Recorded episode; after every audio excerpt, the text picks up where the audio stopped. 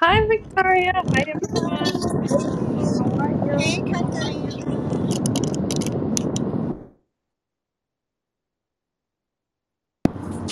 Nice to see you. Can't wait for this topic.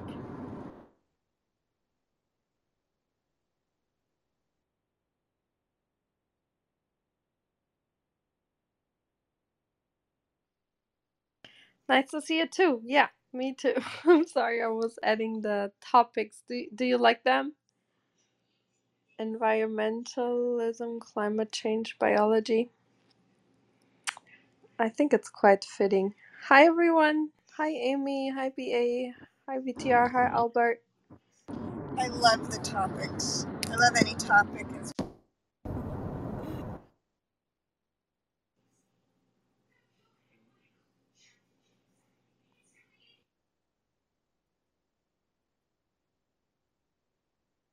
We will start in around 8 minutes. Thank you for coming.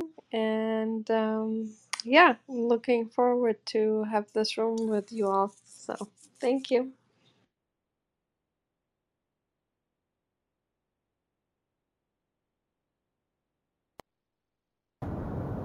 Tonight, I feel like Jamie usually expresses that he's feeling so much enthusiasm for this topic.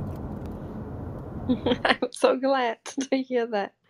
Yeah, it's a very important work. So I agree. It's I'm really looking forward to this. Well, people in general don't consider what's below.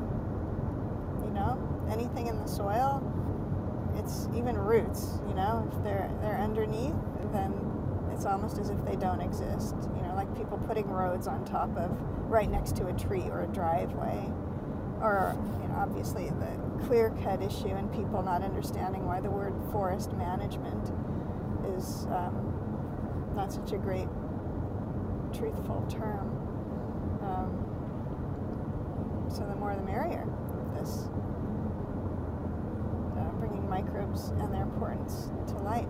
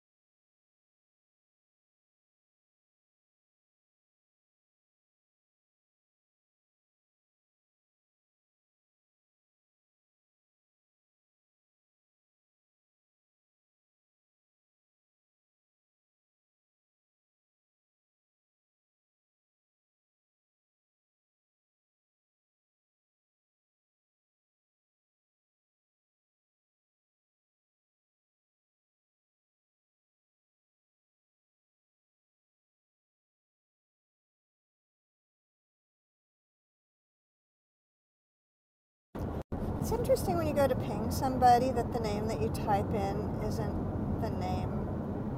I'm curious how that is populated with names that aren't anything like the name that has been typed in. Do you know what I mean? Yeah, I know. It's so weird. Hey, Jamie. I agree. Like, I've sometimes a hard time finding the right people. Yeah, like how do you get Susan from Mohammed? Yeah, I don't know. That is really big. Good evening, everyone. Good evening, Jamie. Hi, Jamie. How are you today? I am fine, thank you. I was just reading a little bit of the abstract of the paper that we'll have today. Looks interesting. How is everyone here doing? Good, thank you.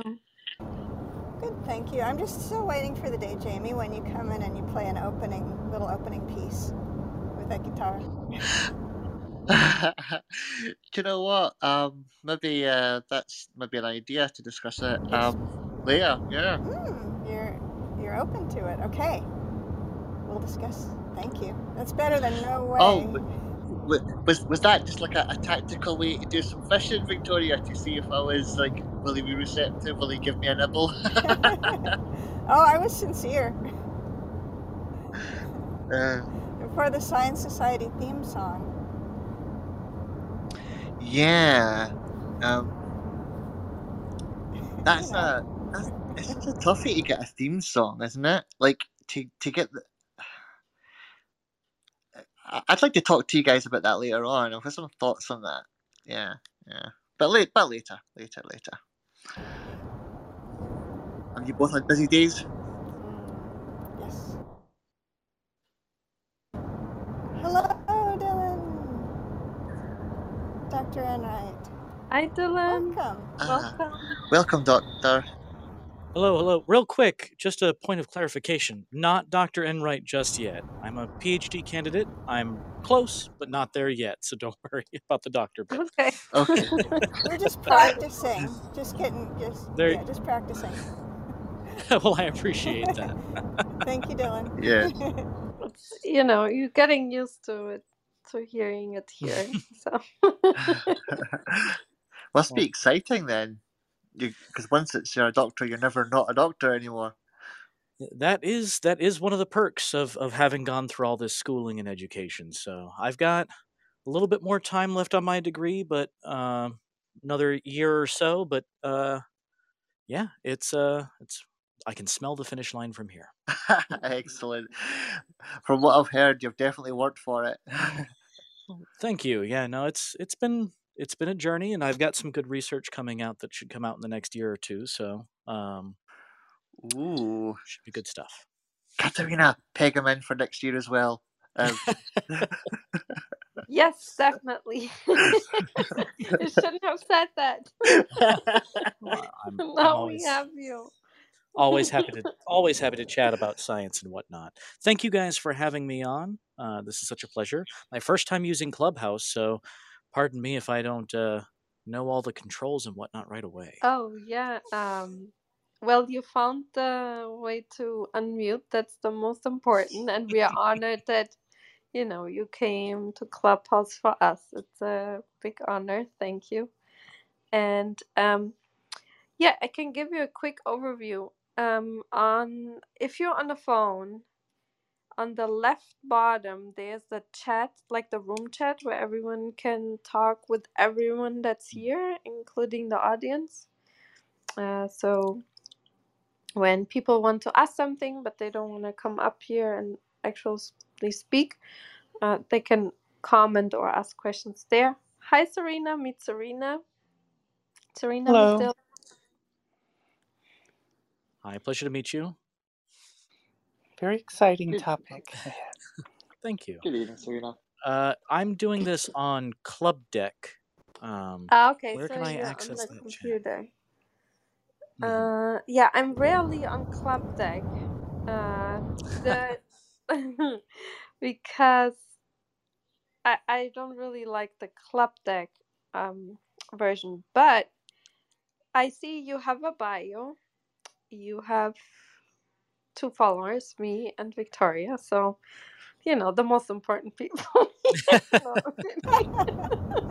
Thus far, only 3 followers now. But... Here they come. Open the floodgates. Follow this man. He's not a doctor yet, but you should still follow him. Appreciate that. Thank you. No, but, you know, if you want to hang out in other rooms and talk, you know, it's good to have a bio. So you already did that. Hi, Ryan. How are you today? Hey, Katerina. Hey, Victoria. How's everyone doing? Hey, Ryan. Thank you.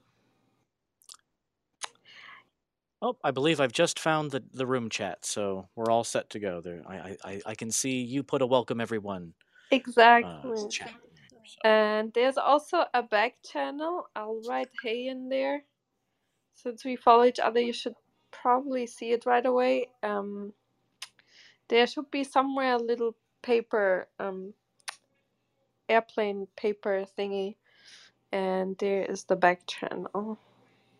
But that's not really important. It's just in case, you know, I cannot hear you or want to reach out and send you a link. It's easiest in the back channel. But it's really not that important.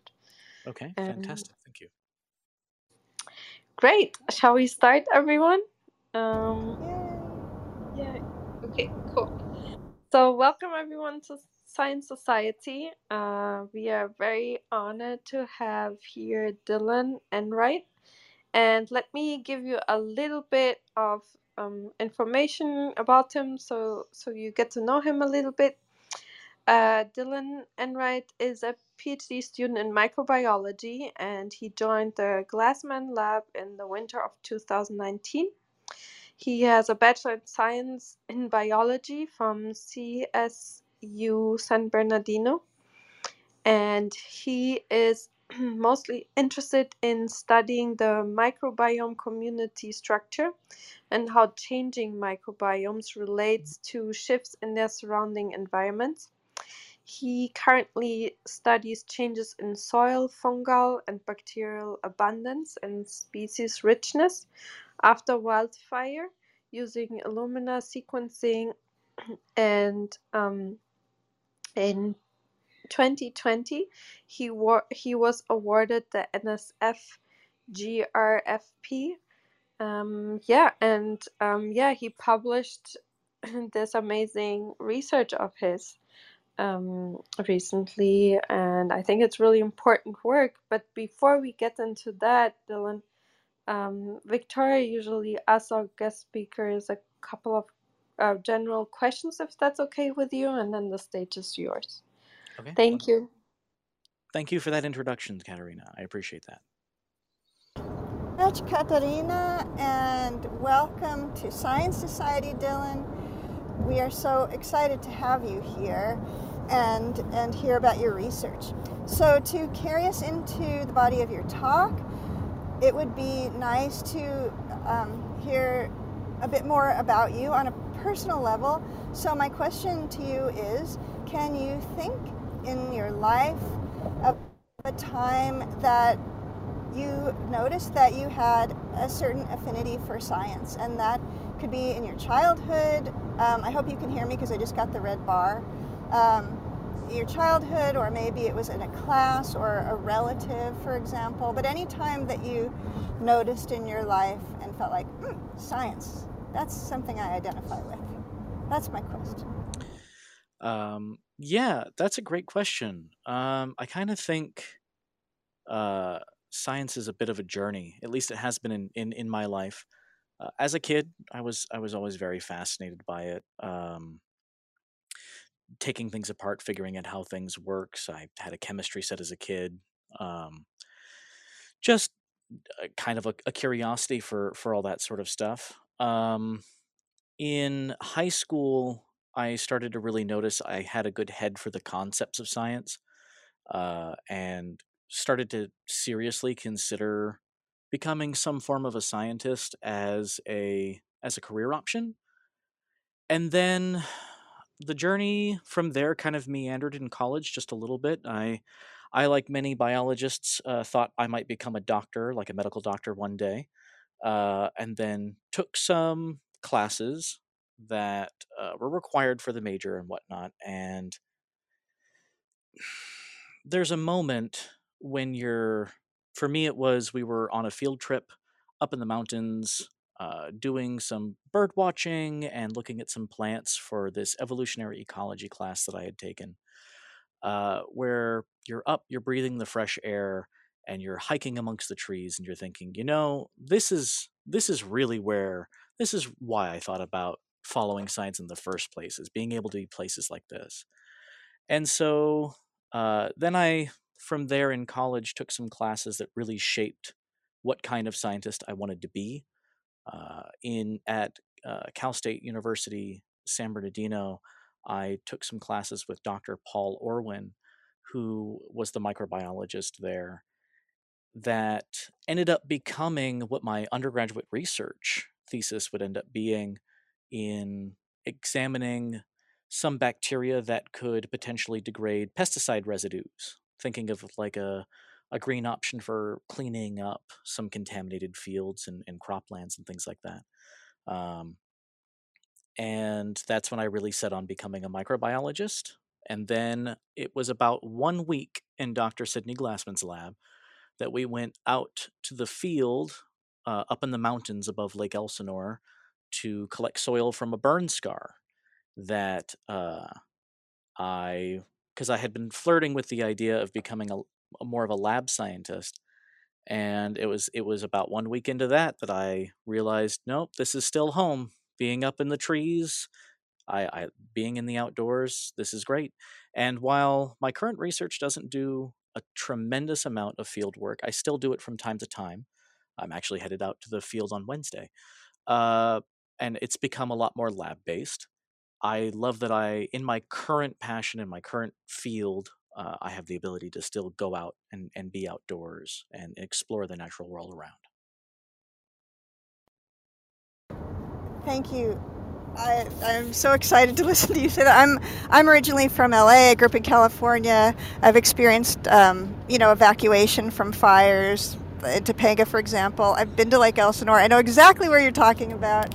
And so it's just amazing to hear you say this. I had, and you talk about what's your a best experience in your life.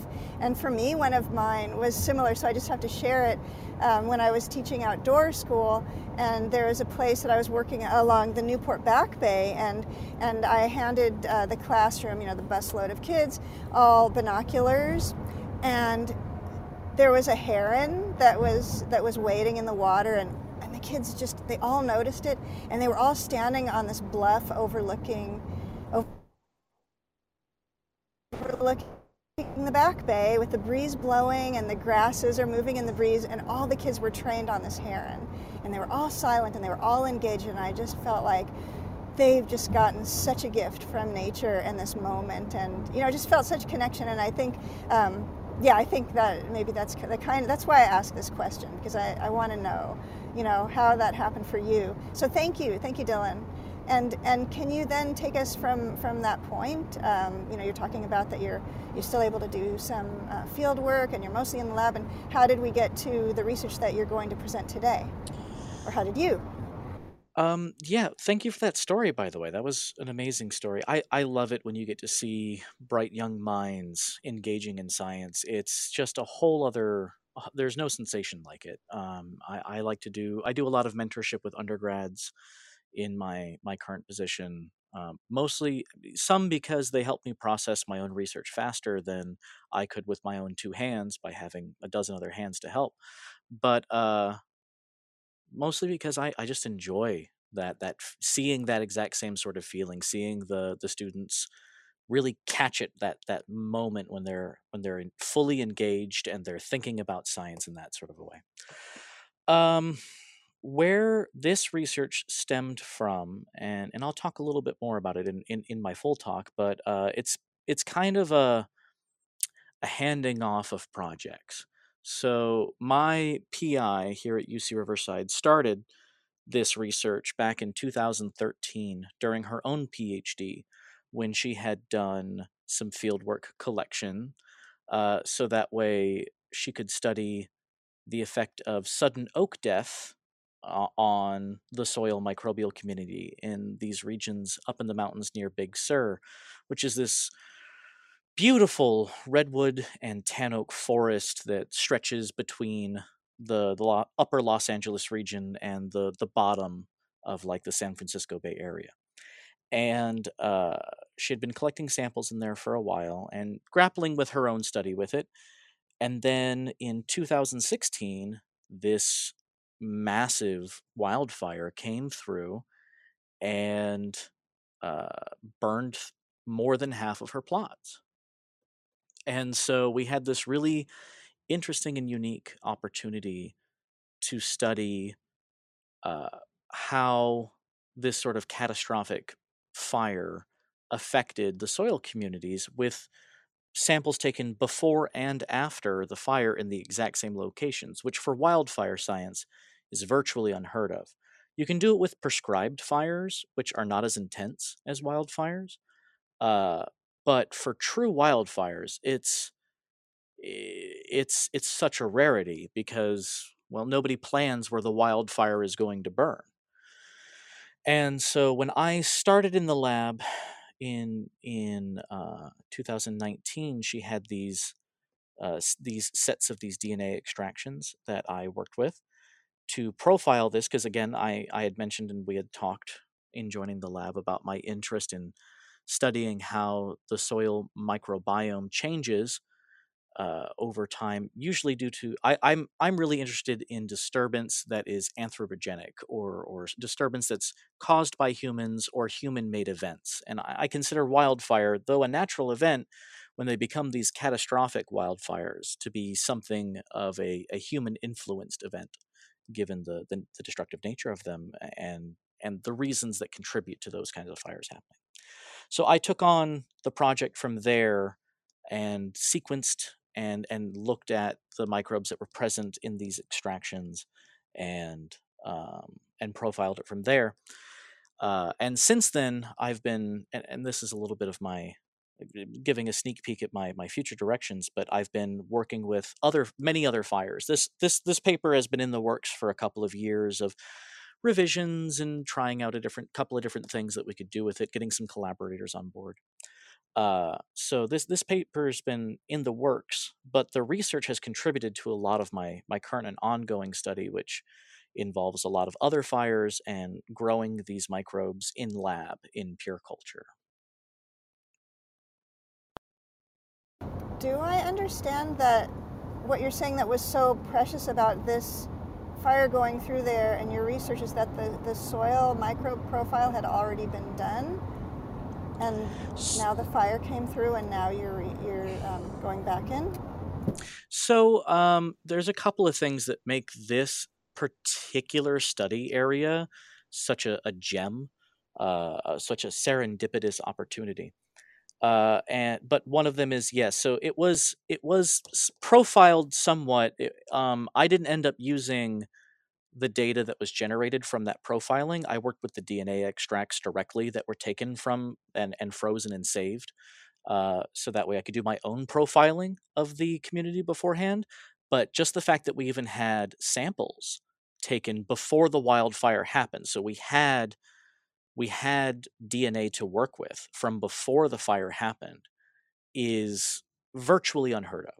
Most studies that use wildfires all occur after the wildfire has happened, and you have to choose somewhere that's geographically far enough away from the fire that it wasn't affected by the fire, but close enough to where it might approximate what the burned area was like beforehand. But in our case, we had extractions from the exact spots the fire took place in, which really lets us state fairly confidently that the effects that we are seeing, the changes that we are observing, are due to the fire itself and not some other variable that could happen.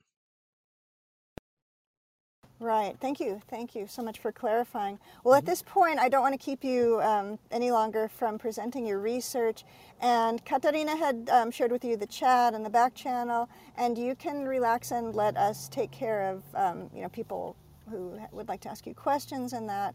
And so if you would prefer to do, to give your talk and then have your Q&A at the end, that's up to you. If you would prefer to have it, people asking you questions along the way, if that drives your talk in a way that you'd like, then that's also up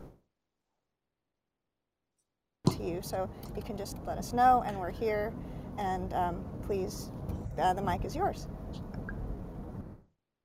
Oh, okay. Typically I'm used to giving talks and then having the Q&A at the end. So if that's all right with everyone, I'll go ahead and do that. But I'd be more than happy to, after that time, stay to answer whatever questions might crop up, of course. Perfect. Okay. That's great. And we've got your link pinned at the top so people can follow. Fantastic. I'm going to talk today about my. Thank you all for having me. First and foremost, thank you. This is my first time doing this sort of like audio only version, so I hope that my presentations translate well into this audio only format. Let me know, and after I'd be happy to clarify anything if it didn't come across or to answer additional questions. I'm going to be discussing the information and research presented in my recent paper Megafire in a redwood tannic forest reduces bacterial and fungal richness and selects for pyrophilus taxa that are phylogenetically conserved, published in Molecular Ecology in this year. And I'll go through defining a lot of that stuff in the title. I do have the visual accompaniment, so if you are following along using the slides, I will refer when I am changing slides to the next slide. And I use little cartoons of a little mushroom or a smattering of bacteria to try and designate when I am talking about bacteria or fungi. So if you're following along visually with that, that helps to delineate. I also state when I'm talking about a certain figure from the paper at any time in there. So I'm going to go ahead and start right into it with first really talking about fire, not so much the microbes at first, because it's important to set the stage. And so if you're on the... If you're on the slides, I'm on slide 2 for that. And the first thing I want to define is this term called the fire regime, which is something that you see in a lot of papers and a lot of research that's regarding fire. The fire regime is a term that we have describing the typical, the natural pattern in which a wildfire occurs in a region over time. And so it's important to know how fires normally affect a given ecosystem when we want to study how those fire regimes change to know, when it's important to start looking at them again.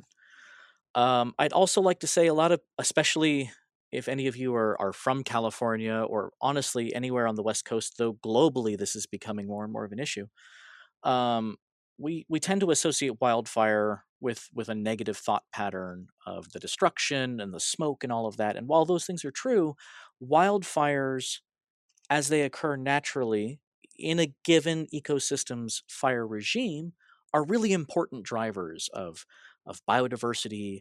They help to revitalize ecosystems by burning up some of the downed wood and the dead plant matter and releasing that those nutrients back into the soil where microbes and animals and other plants can use them as a fuel, as a food source. It's such an important driver of ecosystems that it is required.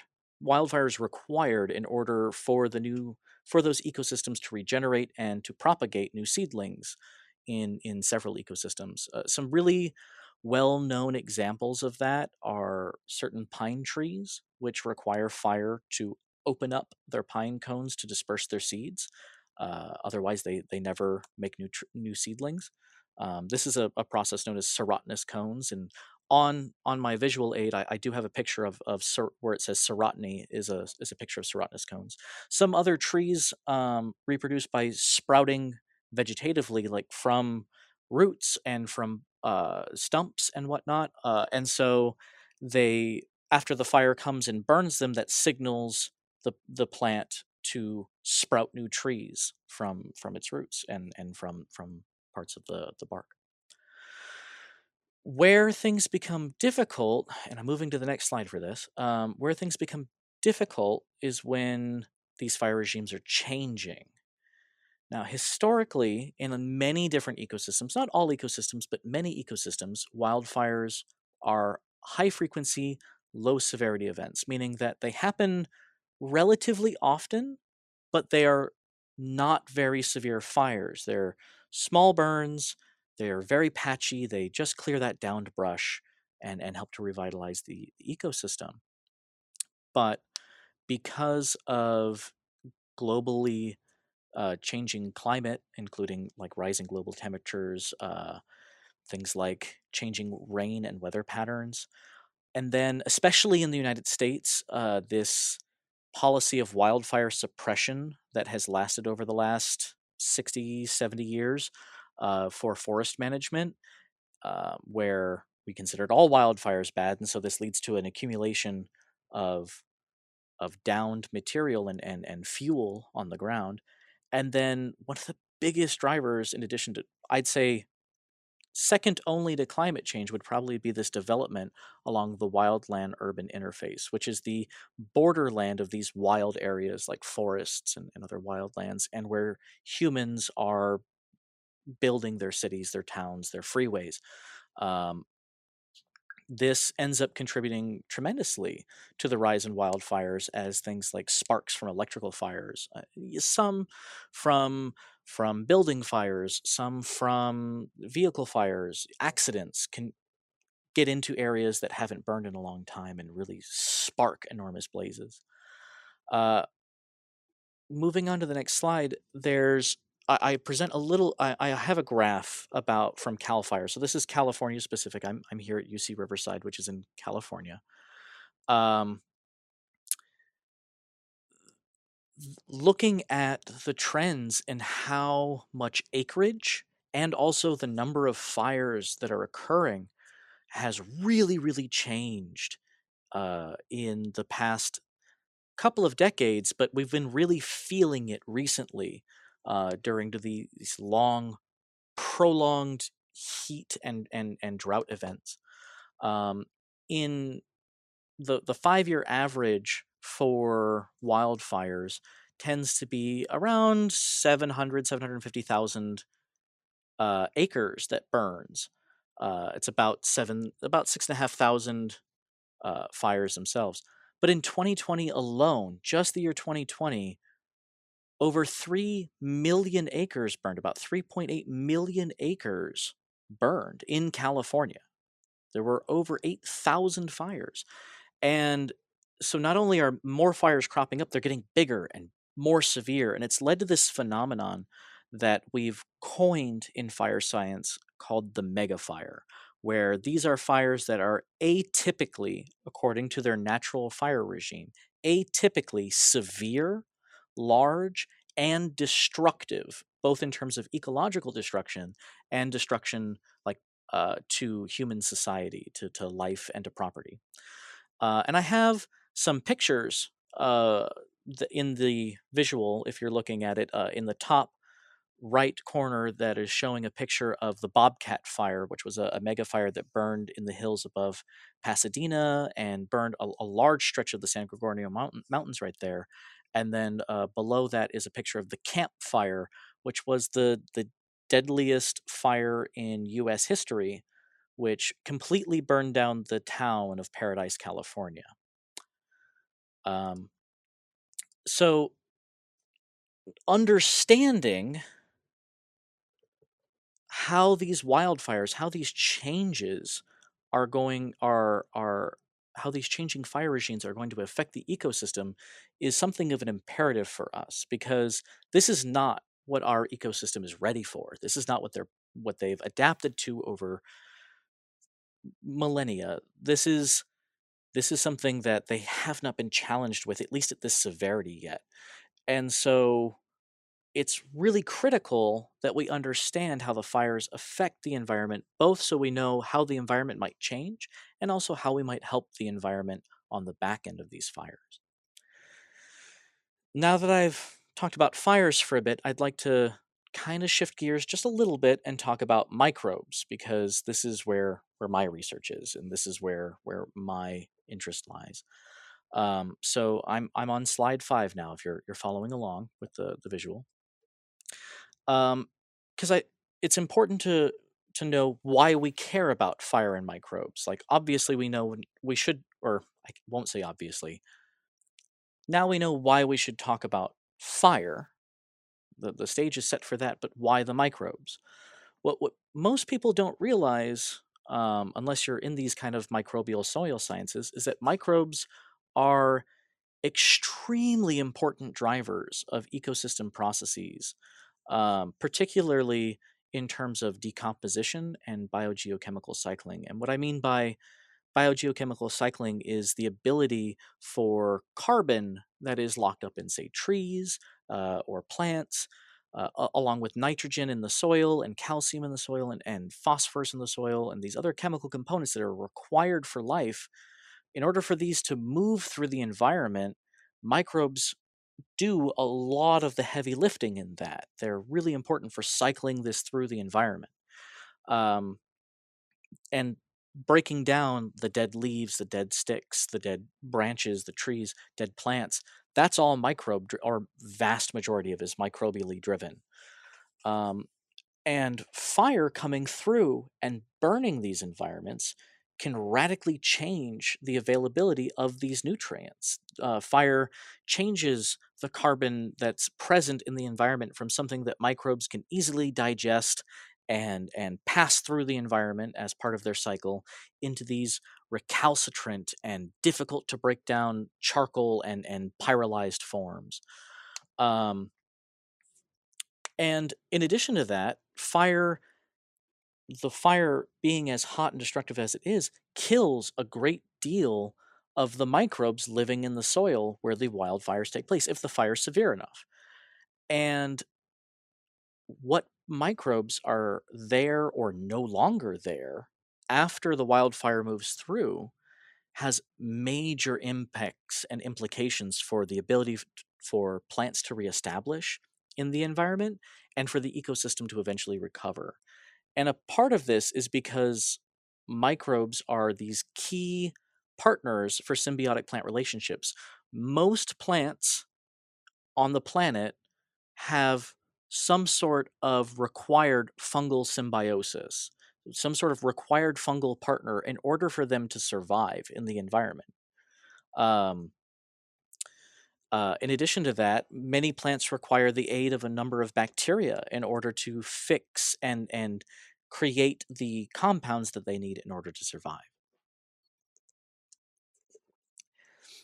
I have a little picture in the visual aid of a couple of mushrooms in the bottom right corner.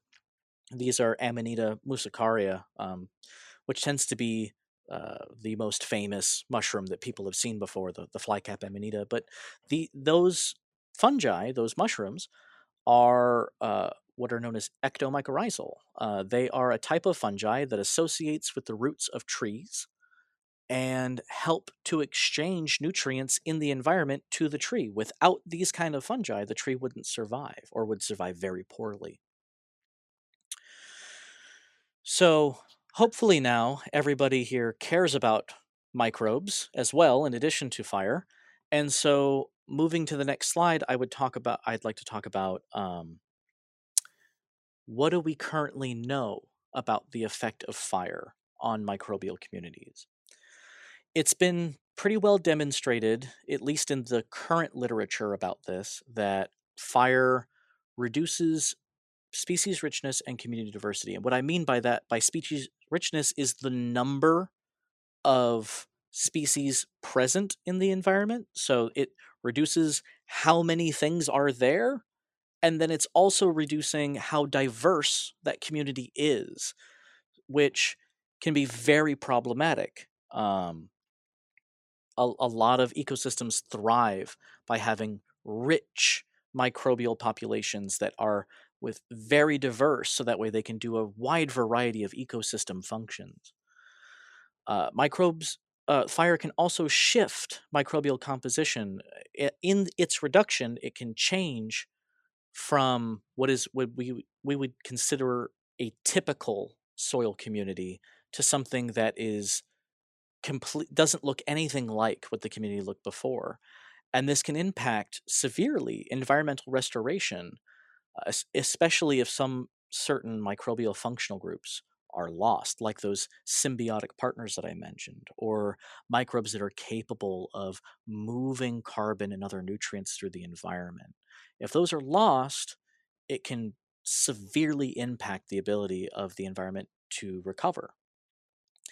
And as these fires become more severe, we're noticing that fire can change microbial communities so severely that it can take 13 years or more to return to what they looked like before the fire happened, if they ever do. One study tracked the recovery of the microbial community from fire in this scrubland in Spain, and in their 20-year sampling period, it never went back to the same.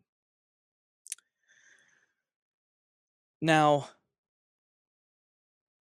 in addition to all of the damage and the dramatic change that fire can have on microbial communities, we've seen evidence that there are some species of microbes that are capable of being adapted to fire, that they thrive after the fire moves through, either by germinating rapidly when after the heat from the fire, or they're eating unique compounds, or some such things. And there's evidence for these fire-loving microbes, or pyrophilus, which is a word which means fire-loving, particularly in fungi as early as 1909, when Dr. Fred Seaver was looking at what species of fungi he could get to grow on burned soil after a wildfire had affected his nearby area. And in the visual aid, I have a little picture of one of those black and white photographs of the soil plates that he was growing. Moving to the next slide, but there's a lot we don't know when it comes to these pyrophilus microbes. For one, almost all the studies that have been done on pyrophilus microbes happen in pine forest systems. But wildfires don't just happen in pine forest systems. They happen globally. They happen in a wide variety of systems. And so how do we know that the effects that we're observing are because how do we know that the effects we're observing will hold true for other ecosystems if we're not sampling in those other ecosystems, if we're not studying them in reference to fire? And then as far as bacteria goes, there's been almost no work done on it. There's maybe 3 or 4 papers total on fire-adapted bacteria.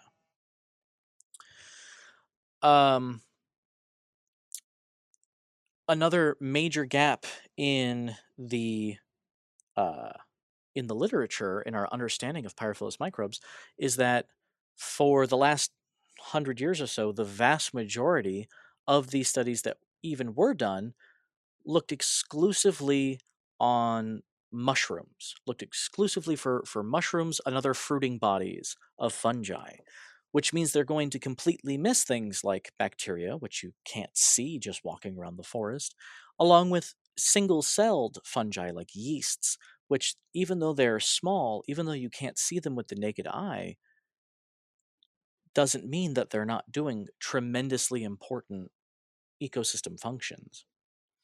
And then another major gap in our current understanding of microbes and fire is that all of our research thus far has been observational. We see these species after fire. We see how much they reduce, but we don't understand what those same species that we see over and over and over again are doing in the environment. We don't understand what role they are playing in the ecosystem, which is a pretty major gap. And all of this is leading in to my research, moving to slide 8, on the Soberanes mega fire of 2016.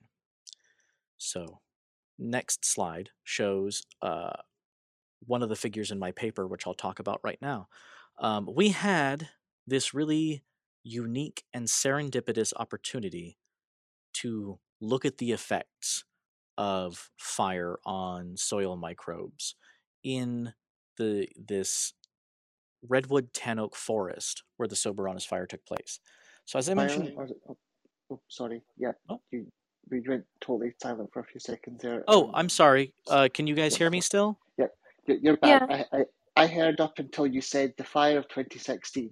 That was when I lost you for a few seconds. So sorry about that. No, I can hear you fine. I think, Jamie, it must be on your side. I'm sorry then. I'm very sorry for interrupting. Oh, don't worry.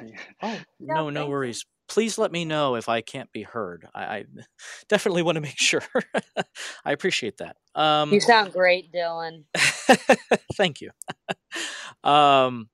So in talking about the Soberanes fire of 2016 and my work, we had this really unique and serendipitous opportunity.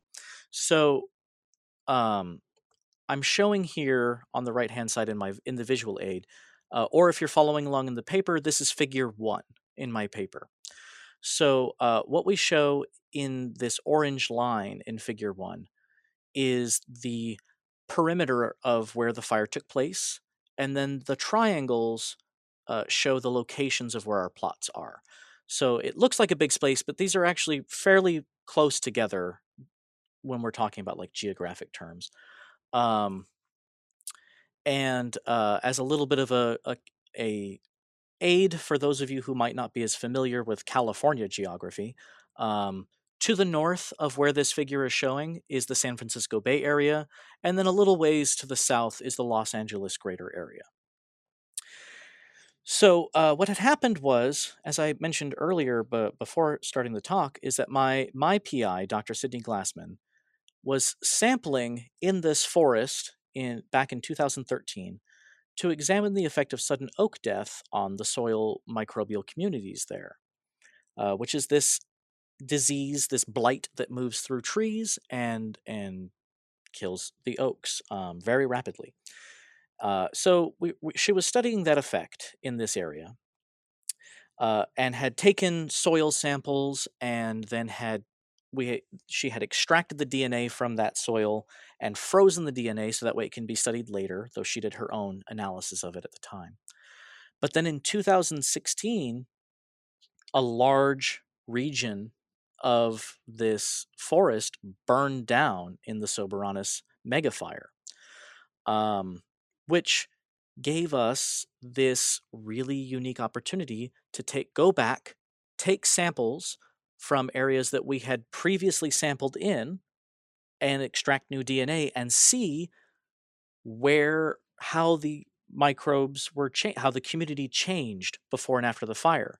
In addition, because it didn't burn down every plot that she had, only just about half of them, we even were able to get samples from a control plot, which never burned, so that way we could try and figure out if the effects we were seeing were due to time or a difference of season or some of that sort of things, which there was a seasonal difference. The original sampling took place in January of 2013, and then the post-fire sampling took place in October of 2016. So there is a seasonal difference. So we wanted to make sure that that wasn't affecting the soil microbial community in any Dylan, way. I am so sorry to interrupt you. I got cut out. Can you please describe where you sampled, like underneath, was it, the understory? And just very briefly, I'm so sorry to interrupt. I got cut out and I love this stuff. So just describe that one more time. Yeah, no problem. So this was, we're looking at the top 10 centimeters of soil when we took these cores. That's where the vast majority of bacterial and fungal life takes place. And it is in the soil in the understory of this redwood and tan oak forest here in the Big Sur Mountains, right there. And how many cores did you take? I'm just curious. Just describe that. I'm curious. No problem. No problem. We took 4. So we have 3 plots that we were able to get post-fire samples of. It was very difficult to get into this zone after the fire, which limited our choices in how many we could get. So we were able to take 12 cores per sample and 3 plots. So it ends up being a total of 72 cores that we were able to get total. Including pre and post fire together. So. And there were no plants growing after the fire in which you collected the cores. Like there was no understory sort of, forbs or grasses. Right. So we were able to get in less than 2 weeks after the fire was declared over. This was immediate. Like Cal Fire had just released the zone to research only sort of specifications. We had this is the sort of thing where you have to get permission from the Forest Service in order to be able to enter. So nothing's growing. This is charred landscape for the most part after the fire. Now in This little blue triangle that I have in figure one, down in the bottom right sort of area of figure one, where it says 58 above it, that was an unburned plot. So that had actively growing forest all around it, both before and after the fire. It was never hit by the fire. I'm so sorry. I see this now. Thank you, Dylan. Yeah, no problem at all. No problem. I'm happy to explain. So I'm going to move on to the next slide, if you're following along with the visualization, and talk a little bit more about why this fire is so important and interesting to study. So this fire was very large by the standards of many fires. This fire burned over 500 square kilometers. This is hundreds of thousands of acres this fire burned. And it was high severity through a good portion of it, so it burned very intensely in a lot of the area, including in the plots that we sampled that had been burned. They were both in the high severity zones. What also makes this particular study interesting is that we were able to get in relatively immediately post-fire, which means that there hadn't been rain, there were no major weather events like windstorms or whatnot that had gone through, which means that there's no significant chance for other microbes to disperse into the burn zone. So we're really getting a good snapshot of just what is there after the fire is over. And then a previous sampling in these plots by my PI means that we are able to obtain data before and after the fire from the exact same plots, which is virtually unheard of in wildfire science. In prescribed fire science, you can get it because you set the fire in prescribed fire science. So you can sample before they take it, the prescribed fire happens, and you go and you sample after. But prescribed fires aren't nearly as intense as wildfires are, especially something as catastrophically intense as the Soberanes megafire was. And so being able to have before and after samplings from the exact same plots is golden by itself. But then on top of it, we have a true control plot, so we can rule out other effects of time and season and all those other confounding factors that might be contributing to change. And then on top of all of that, this is a redwood and tan oak forest, not a pine forest. And as I mentioned previously, the vast majority of research into pyrophilus microbes has been done in pine forest. The vast majority of wildfire science is done in pine forest. So looking at an ecosystem that's not pine forest allows us to see, can we see the same effects? Can we see similar effects? If we do, that might mean that some of those species that respond positively to fire might be true wildfire generalists. They're adapted to wildfires, and it doesn't seem to really matter the ecosystem. Or are those species that have been talked about for 100 years, are they just pine forest species? And in which case, are they as ecologically important as something that would be a true generalist? And so what we hope to address, I'm on slide 11 at this point, the questions we were really hoping to address with this study is, how did the Soberanes megafire affect the microbial species richness and community composition? So how many species are there, and how did the community, what was the community looking like who was dominating the community, how diverse was it?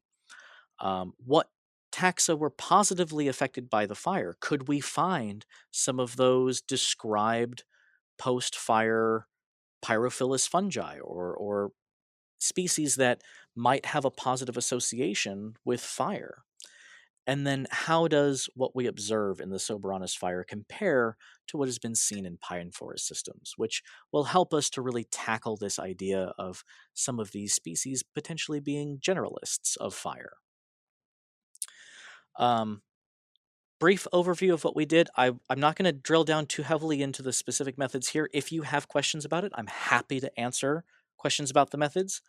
But as I mentioned before, pre-fire sampling took place in January of 2013. We took 12 cores per plot.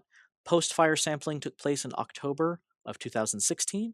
We sampled the top 10 centimeters of soil, extracted the DNA from that soil that we gathered, and then we used polymerase chain reaction, or PCR, to rapidly amplify the 16S region for bacteria, which is what we typically use to as a marker for figuring out what species the bacteria might be, and ITS1, which is another molecular marker for giving a certain fungus a name in fungi. And then we pooled those amplified DNA regions into an Illumina MySeq library where we did 250 base pair-end sequencing, which just means that we were able to get regions rapidly sequenced for the whole community using these markers. And I'd be happy to talk about more if people are specifically interested in techniques like that. For pretty much the rest of my talk moving forward, I'm going to drill down into some of the figures, the main figures following, and kind of explaining the results that we observed and what the takeaway message from each of those figures really was. So if you're following along in the slides, this is slide 13 now. If you're following along in the paper, I'm going to be talking about figure 2. And specifically, we're going to look at figure 2 panels B and D, which are looking at the effect on the species richness. So this is how much species, how many bacteria or fungi are present in the soil, and looking at the reduction that took place post-fire.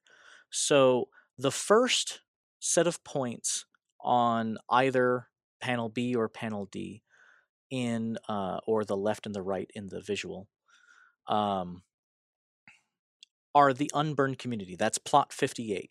And we're using red here to show post-fire and blue to show pre-fire. And what you can see in both the bacteria and the fungi in the plot 58 zone is that there's very little change. In plot 58, it completely overlaps in the richness. There's no statistically significant difference, showing that even though it was 3 years later, even though there was a difference in season, in terms of richness, at least, the unburned control plot hadn't changed, which again leads us to believe that if we are seeing change, it should be due to fire.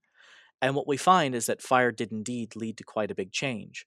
The blue points up near the top of both bacteria and fungal panels are showing the community before the fire, and then the red triangles are showing the community after the fire. And what we found is that there was between a 40% and 70% reduction in richness after the fire. So a humongous chunk of the community is just kind of gone, was severely reduced.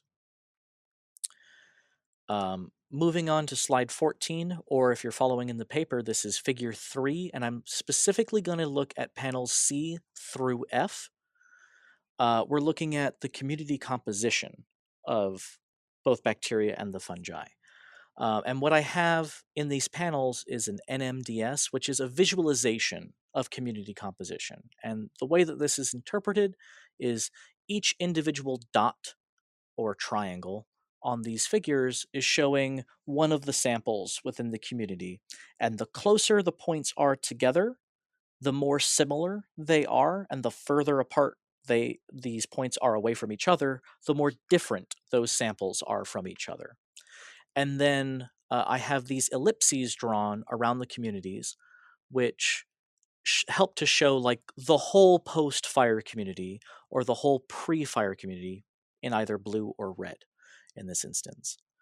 And what we see for both panels C and E, this is the unburned bacteria and the unburned fungi, is that there's virtually no change.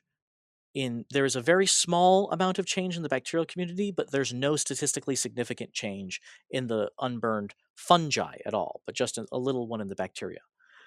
So these ellipses almost completely overlap, showing that, again, even after 3 years, even with a difference in winter to fall kind of spring season like this, the community was fairly stable.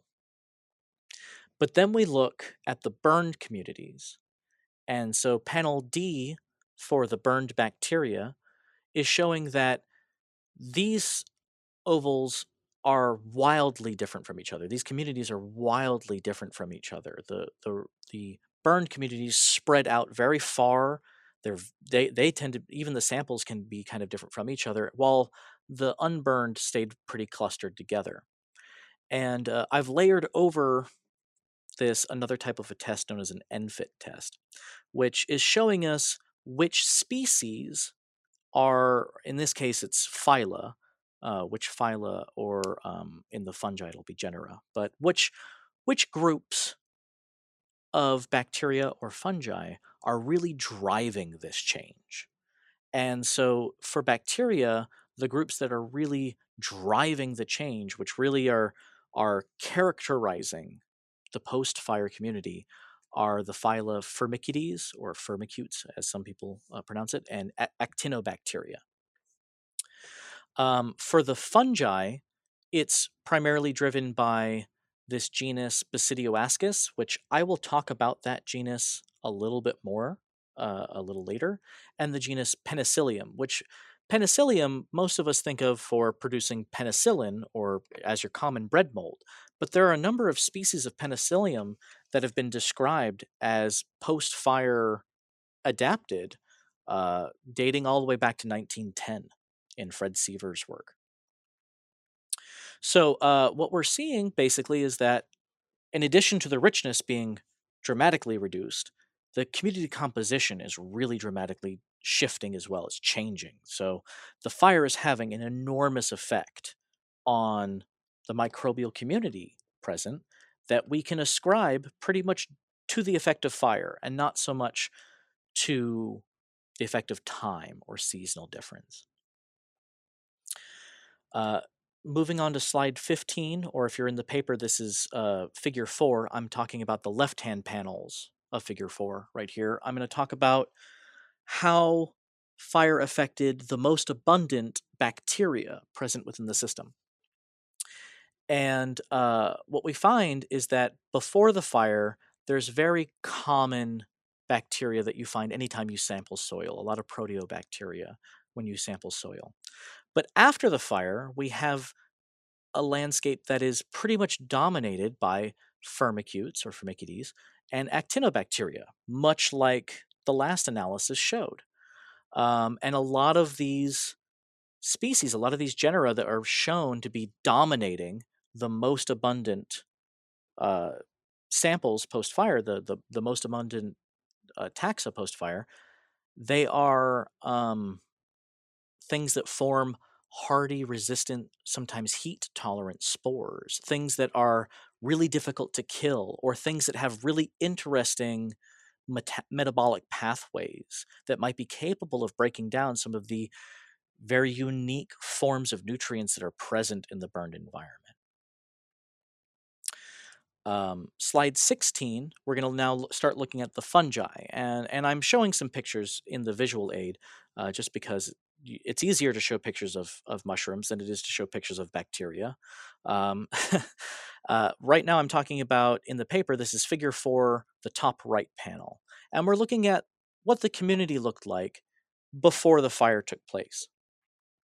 And what we're finding is that many of the fungi present in the sequences before the fire took place are the same kinds of fungi that you find if you go out and hike in a redwood forest or a redwood tan oak forest and look for mushrooms. You find hygroscopy, you find anoscopy, xeromphalina, you find, these are really common ones. Mortariella, which is one of the biggest ones in the pre-fire sequences, you're not going to find because it's a microscopic fungus, but it's pretty common anytime you do any sort of sequencing of soil.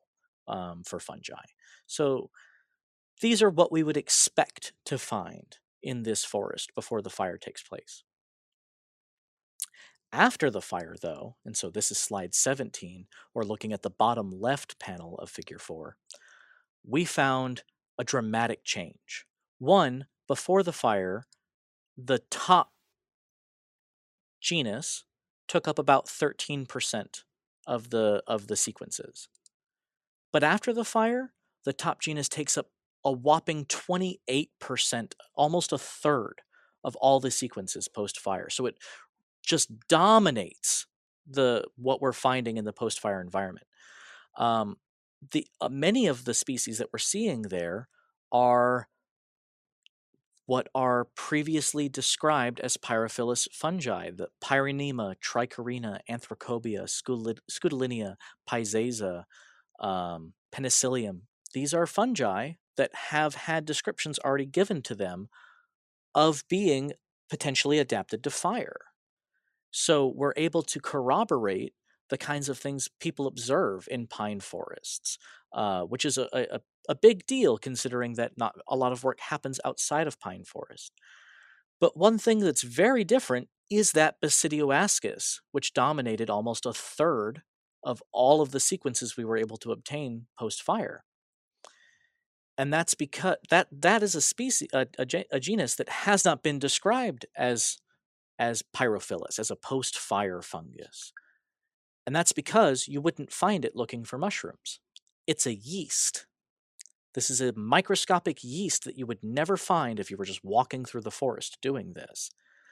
But, and not only is it a yeast, it's a recently discovered yeast, and that this yeast was recently discovered when examining soil samples that had either been heated in a lab or came from some blueberry fields that caught fire. So we have this really interesting yeast that might be adapted to fire that has been basically undetected in all of these mushroom-based surveys of post-fire fungi.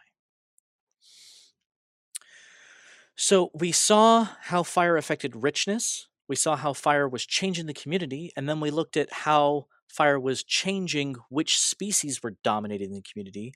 What we wanted to know is, can we start to maybe predict what types of bacteria or fungi will respond positively to the fire? And so now on slide 18, or this would be figure 5 in the paper, we did some statistical analysis looking at how close, if you were to place all of these onto a tree, a phylogenetic tree, which measures how closely related organisms are. Do closely related organisms respond to fire in relatively the same way? And what we found, this was done in collaboration with our collaborator, Dr. Kazuo Isobe, who was at the University of Japan, is now at the Peking University in Beijing. What we found is that we get a large clustering, for bacteria at least, of positive responders in that whole phyla, the Firmicutes.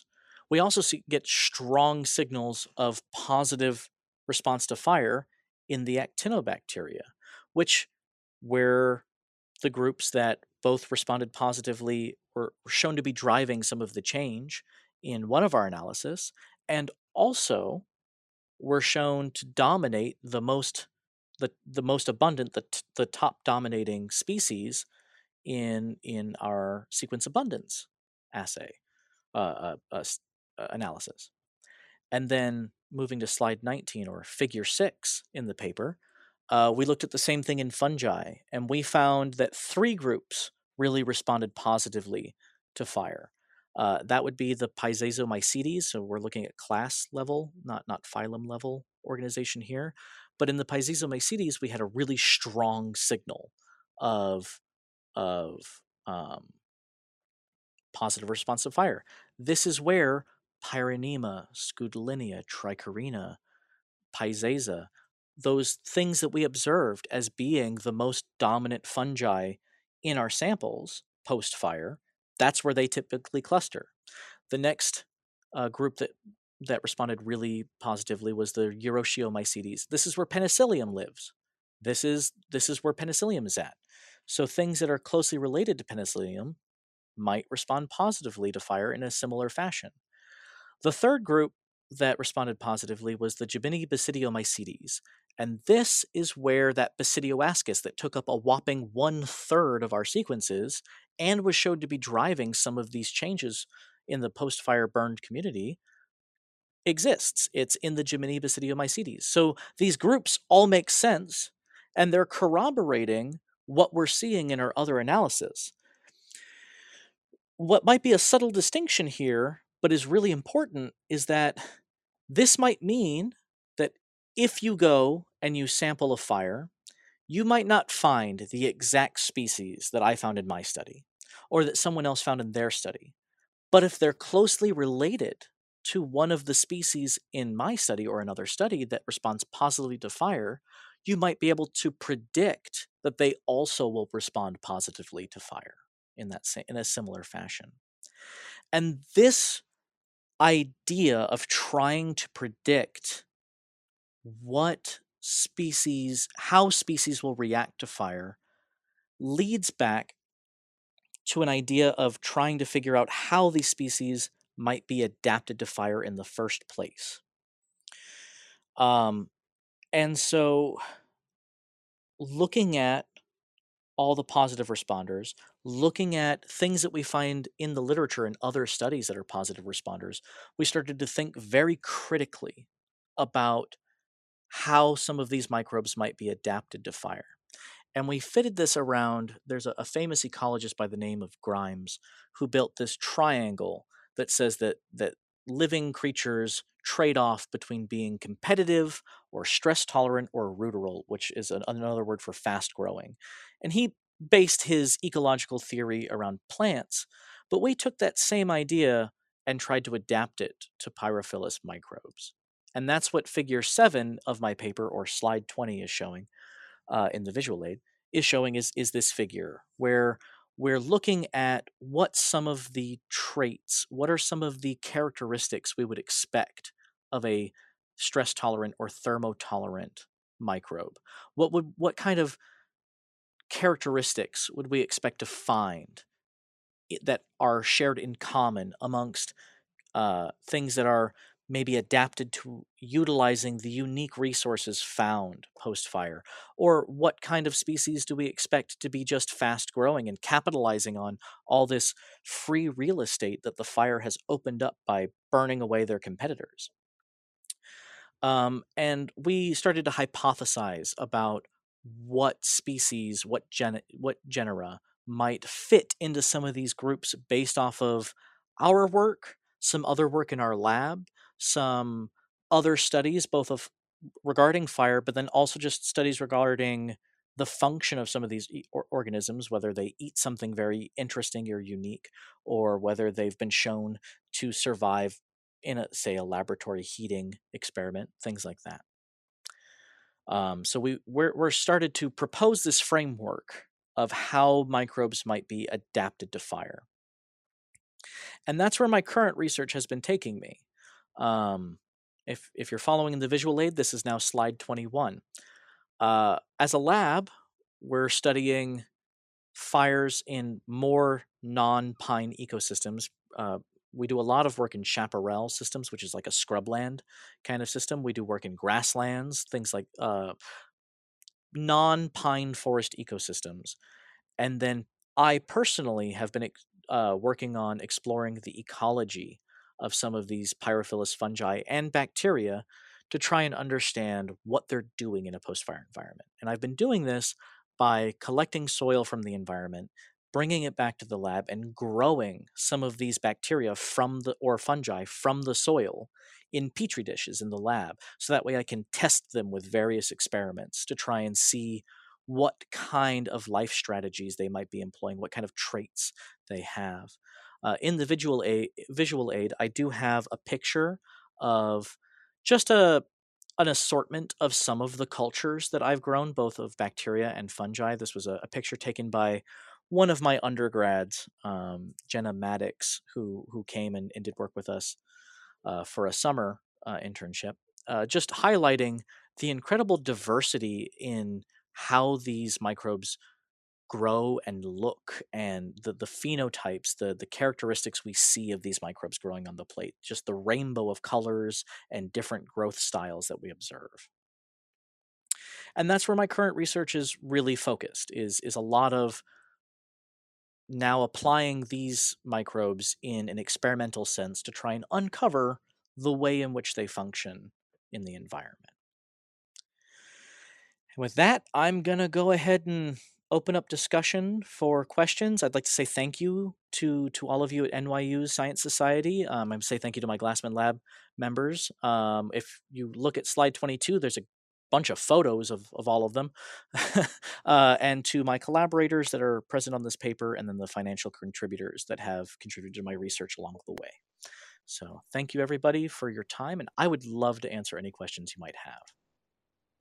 Thank you so much, Dylan, for this wonderful presentation. This was amazing. You're such a great presenter. It was really very interesting and easy to follow along. Really appreciate that. And yeah, please flash your mics and go ahead and ask questions. Then we can call on you in the order that we see your mics flashing. Thank you.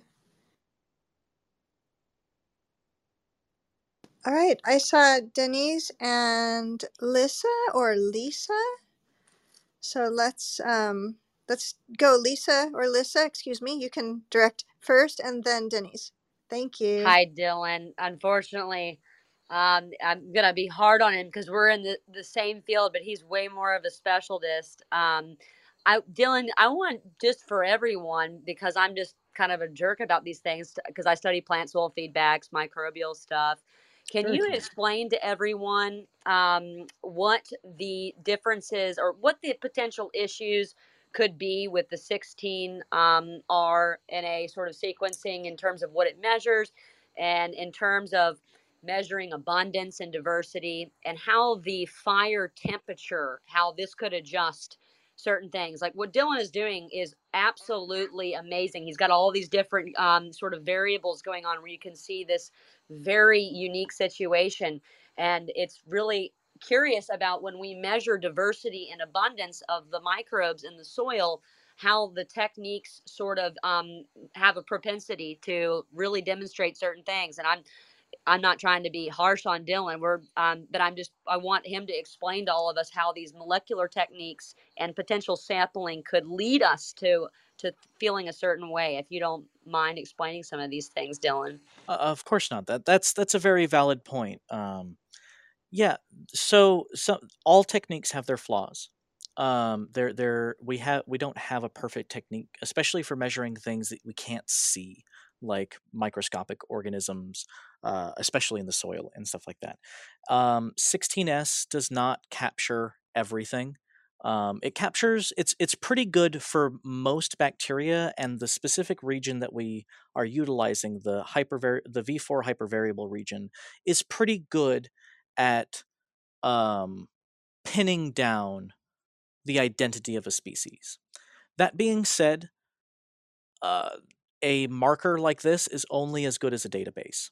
And so if our databases are incomplete, if our databases might have a wrong identity, we'll never know that until after the fact. So there are some caveats, some things that can take place like that. The same thing goes for ITS2, which is a fungal marker. ITS2 doesn't capture every fungus. It does miss some groups a little bit more than others. While that's true, we were trying to limit our study to the types of groups that would matter ecologically for this sort of thing. So we're not as interested in some of the specialty groups that might be missing from the ITS2 region. It does cover quite a large swath. It does have trouble identifying a specific species from another. There are some groups of fungi that just do not resolve well with ITS at all. But we can usually tell them to at least their genus if we can't tell them to their individual species. And that's why you'll notice in my paper, there are a number of analyses that I did which focus on the genus level identification rather than the species level identification, because there are some limitations in what these molecular things can do. In terms of amplicon sequencing, doing this sort of thing, there are other caveats to keep in mind. There are some people who argue that when catastrophic events happen, that there is DNA left over from dead organisms. And so some of the effects that you might be seeing, some of the things you might be sequencing might not actually be there in the environment anymore. They might be dead. But in our case, specifically with wildfire, rather than some other catastrophes, there is quite a bit of evidence to support the idea that the fire is, especially if the fire is severe enough, as it was in our case, that the fire is capable of scrubbing out a lot of that what's known as relic DNA from the environment. And so we feel pretty confident that what we're observing are things that are actually there in the environment. There could be some things that are missed through molecular methods, but this is, given current technology and current understanding, a pretty good snapshot of what's going on. Did that answer your question? I don't know if there were other parts to it you wanted me to discuss. That was great, Dr. Dylan. No, certainly the things that aren't there in are probably not fire adapted, right? Right. Yeah, and so basically what you're saying though is like this stuff covers these different sort of, forms of sequencing. They really highlight generalists and sort of common groups, and they might have a chance of excluding those rare outside groups, but they give a great snapshot of the dominant groups that would be there, right? Did I understand that correctly? So yes, that is one thing, is sometimes these analyses can miss very rare groups. Now, that being said, there are people who care about, it's called the rare earth microbiome, that look for very low abundance microbes. That being said, it all depends. A mentor of mine, Dr. Marcos Bezishovic, says this pretty often, and I find myself parroting him. It all depends on what your question is what he would say. And in this case, I would say that's also true. If we're interested in the overall ecosystem ecology of these microorganisms, the things that are going to be there in greater proportion are the things that are probably doing most of the heavy lifting ecosystem-wise. The rarer and extremely low abundance microorganisms, while they are probably doing something that's important for the environment in their own way, aren't probably contributing to as great of an overall ecosystem function as some of the more major groups. Now, in terms of the database, the databases aren't preferential to common things. I mean, yeah, if it's common, you're gonna have it in the database, and so you might miss some rare things in a database. But these databases are composed of pretty much everybody who does sequencing, so it doesn't matter whether you're studying marine microorganisms or fire or forest or grassland, or if you care about the rare things, if you sequence it and you identify it and it'll be deposited in the database. So there's not as much of a bias, though, of course, if something's rare, it might be undiscovered, and then there'd be no way of being in the database at that time. So quick follow-up to Lissa's question. Would you have spotted cyanobacteria using the primers that you used? No. Absolutely. No. 16S V4 region can absolutely find cyanobacteria. Really? Okay. Yeah, absolutely. Yeah. Now, it's not so good for some groups of cyanobacteria, but you can detect cyanobacteria with 16S V4 region. People, not me, because I'm not a marine microbiologist, but people who do that sort of work, I've read a number of papers where you use the V4 region of the 16S or the V5 region of 16S that are capable of identifying cyanobacteria. That being said, in a terrestrial soil forest environment like this, cyanobacteria are probably not playing a major role. because they have a higher water requirement than a lot of other bacteria do. So they do act well. Be careful with that, because it's been shown that like in the Gobi Desert, there can be cyanobacteria that are important. True, true. I suppose I shouldn't be so quick to be heavy-handed. Cyanobacteria do associate in like biological soil crusts, which are found in the desert. They associate sometimes with lichen. As well, which again are desert, and these sorts of things do exist in pretty much all ecosystems, but it wasn't one of the major groups. When you think about a system like a heavily old growth forest, we don't typically think about those kind of groups. So you didn't spot any at all? No, not anything that registered as being indicative in any of the of any of the major groups that were taking place, or any of the like I did indicator species analysis and didn't really find cyanobacteria there. I have one more question to ask, and I'll stop. I feel like, because Dylan and I he's far more advanced than I am with these things, but I'm just kind of harassing him here. Can you describe like what the genome size difference is and how the size might impact how the sequencing would go down, and what is, you think, the variability in the genome size within bacteria and within fungi, and how that might sort of highlight how these markers might attract to them and such, if that made any sense. Yeah, I see what you're saying. So yes, there can be fairly large differences in bacterial genome sizes. From some bacteria that are maybe only a couple of kilobases to, I think, the largest bacterium, if I remember correctly, was on the order of several megabases. It's been a while since I took genomics. There's no polyploidy, right? In this, like, there's no like duplicates. No. Okay, right? Yeah. Not in bacteria. Bacteria pretty much exist with a core genome, and then. Mm-hmm.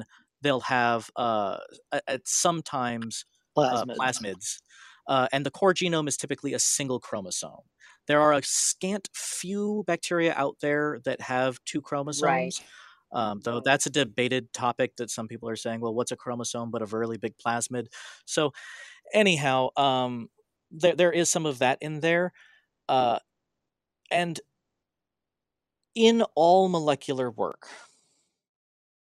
smaller things amplify preferentially, because it's just the basis. It's in the nature of PCR. Anything that's amplicon based, if it is smaller, you will get more amplicons of it, because it takes less time, less resources for it to amplify in the reaction. That being said, sorry, I didn't mean to cut you off. Sorry. Oh, that's all right. That being said, there's a little bit of we didn't do whole genome sequencing. So even if the genomes are wildly different sizes, it's not as effective on this study as someone who, say, would have done like metagenomics of the soil or whole genome sequencing, because then you really will have small genomes being preferred over large genomes. In this case, we're using a marker that is pretty omnipresent in bacteria or pretty omnipresent in fungi. And I have to say pretty, because not all groups are captured, and tend to be, though they are variable in composition, tend to be relatively conserved in size. Not perfectly, but relatively. Most 16S regions are on the order of about 1,000 base pairs. Most ITS regions fall between 500 and 750 base pairs. And the regions in which we were capturing, the V4 hypervariable regions that we were targeting, or ITS2, are a snapshot of that. So even though with Illumina sequencing, we're only getting a 500 base pair region, it's capturing a lot of what we care about capturing for this study. For other things, and including some of my future experiments I have planned, I will be doing some genomic analysis. And in that case, genome size will matter a great deal. But in this particular study, it didn't play as strong of a role. Thank you very much, Dylan. I appreciate everyone's enthusiasm up here on the stage. I want to remind people on stage and also guests in the audience that Dylan does have his Twitter contact, so you can go and contact him on Twitter. He invites you to do so. And let's make sure that we give grace to everyone on stage and take turns and keep to one question at a time, please. So next we had Denise. Go ahead. Thank you. Dr. Dylan, that was a really fascinating presentation. I really like soil science, so getting to dig in at this level is really cool. Going back to the sampling artifact / contamination, at what point does DNA degrade under temperatures, and do these fires reach those temperatures, understanding that changes over depth? So, first off, I appreciate the dig in. I really hope that that was a pun, and if not, I'll take the happy accident there. I don't have that information directly on hand. Just off the top of my head, it would be something that I'd have to go back and quote for you. It's pretty well characterized that DNA does degrade with higher temperatures. It's the reason why those of us who do molecular science try to keep our samples, our DNA samples, as cold as possible. You typically try to work with DNA at room temperature or less, and when you're storing it, it's got to be, we typically store it somewhere between minus 20 degrees Celsius and minus 80 degrees Celsius, depending on its storage method and what you plan to do with it in the future. You can, obviously doing some techniques like PCR, you're heating up your samples to around, to around 100 degrees Celsius, and that's how you get the DNA to split so that way you can replicate it in PCR. But we're not talking about 100 degrees Celsius. We're talking about these wildfires that tend to be between 500 and 800 degrees Celsius minimum. Some of these wildfires have been recorded to reach upwards of 1,000 degrees Celsius. You don't even get certain forms of pyrolyzed organic matter, otherwise known as biochar, like charcoal type products, don't even start to form until, some of them don't even form until you, most don't form until you exceed 300 degrees Celsius, and many forms don't form until you reach excess of 700 degrees Celsius. And so this is much hotter than most things can survive. Because of corroborating studies, which have shown changes in sequence read abundance, so how many sequences you're even able to obtain pre-fire to post-fire, which if there was DNA hanging around after the fire, you'd expect to find a lot less change in sequence read abundance. But we find dramatic changes in sequence read abundance, particularly with severe wildfires. It sometimes doesn't happen as much with prescribed fires because they're not as severe. You still will see change, but not as much. But with something like this, we feel confident in stating that what we're seeing is not just leftover DNA. This has to be from the stuff we're extracting, because it would be really difficult for it to persist otherwise. That was exactly the point of the question, because it does seem unlikely, given these conditions, that these are artifacts or contamination or... This is, yeah, you see relic DNA playing a big problem in things like ocean sediments when people do studies about that, because it's cold, it's moist, and there's a lot of salts in the environment which can help to preserve the DNA. So that kind of stuff can sit around for a while. There's some debate about how fast DNA turns over in the environment in terrestrial organisms, especially because a lot of bacteria like to eat leftover DNA left out in the environment. It's a rich source of nutrients. So that's a thing there too, is that if it's hanging about, it's probably going to get eaten. But now we're talking about hundreds of degrees Celsius, way outside of what the molecular stability of DNA should permit. Absolutely, yeah, I agree. And then there, I'm going to back channel you about the Illumina units. There is a consideration to take into account regarding those units. It's not about the science. It's about a different factor, but I don't want to necessarily state that in the open. Fair enough. Well, thank you. I appreciate the back channel then. All right, who's next? Please, let's see. Travis, it looks like you're ready to go. Yeah, absolutely. Wonderful, wonderful conversation here. Thank you so much for showing up today.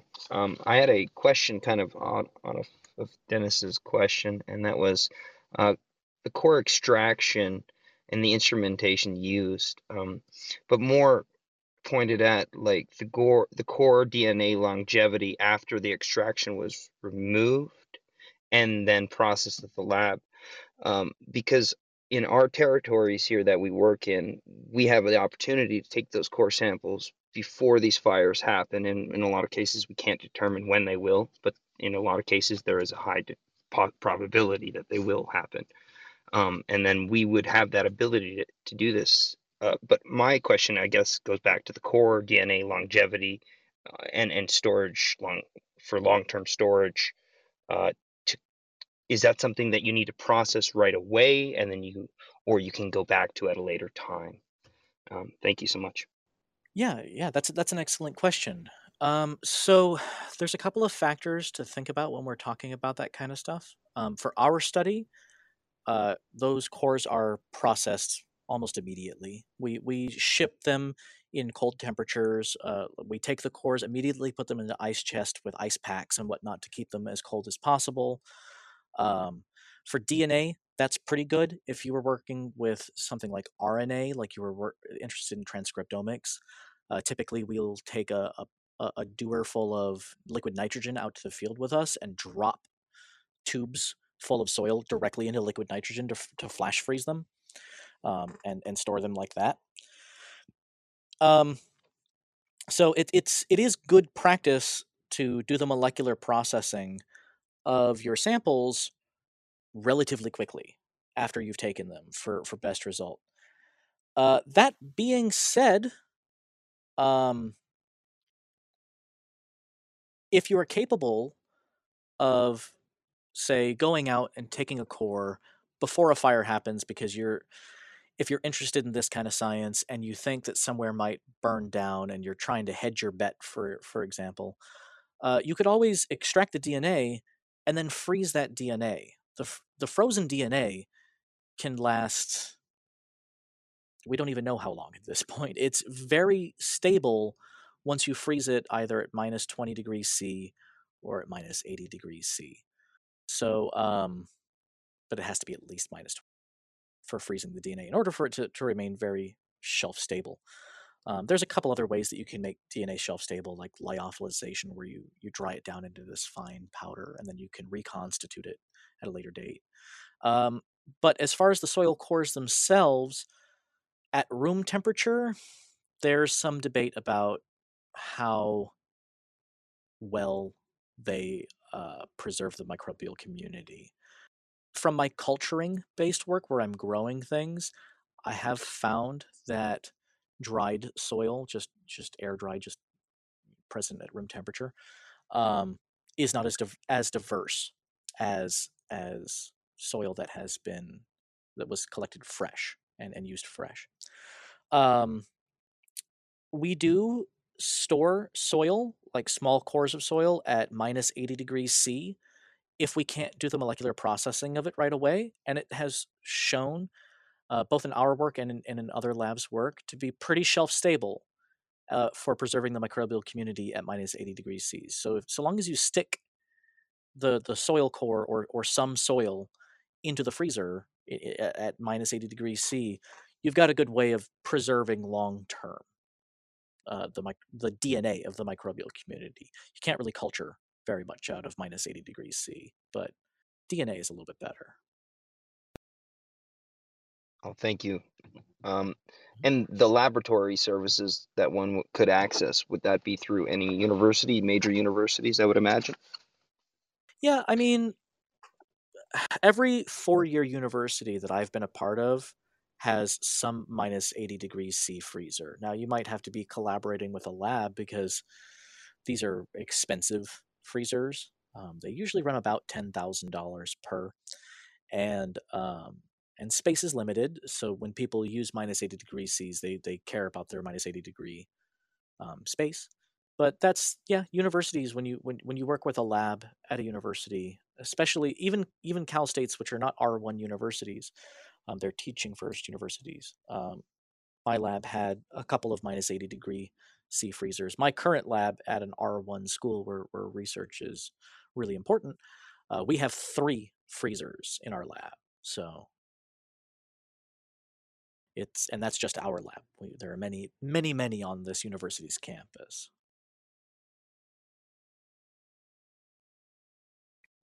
Thank you again. Yeah, good question. Thank you for asking it. And thank you, Travis. Dylan, Travis has been keeping people updated in the room chat for which slide you're on. That was super thoughtful of you, Travis. Thank you. I see. Thank you. I see that. I was wondering about that as I was going through it.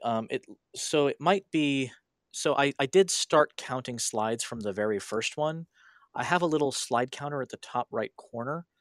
So it might be that I was, oh no, you were just helping everyone else. I thought you were saying I might have been on the wrong slide. And I was like, oh man, I really hope that I wasn't misleading people. But no, thank you so much. Yeah, that really does help with it. I appreciate that a great deal. Not a problem, Dylan. I was really enjoying the work, and I would love to hear more. I would love to know more about the research that you've done and hopefully are doing on some of this work.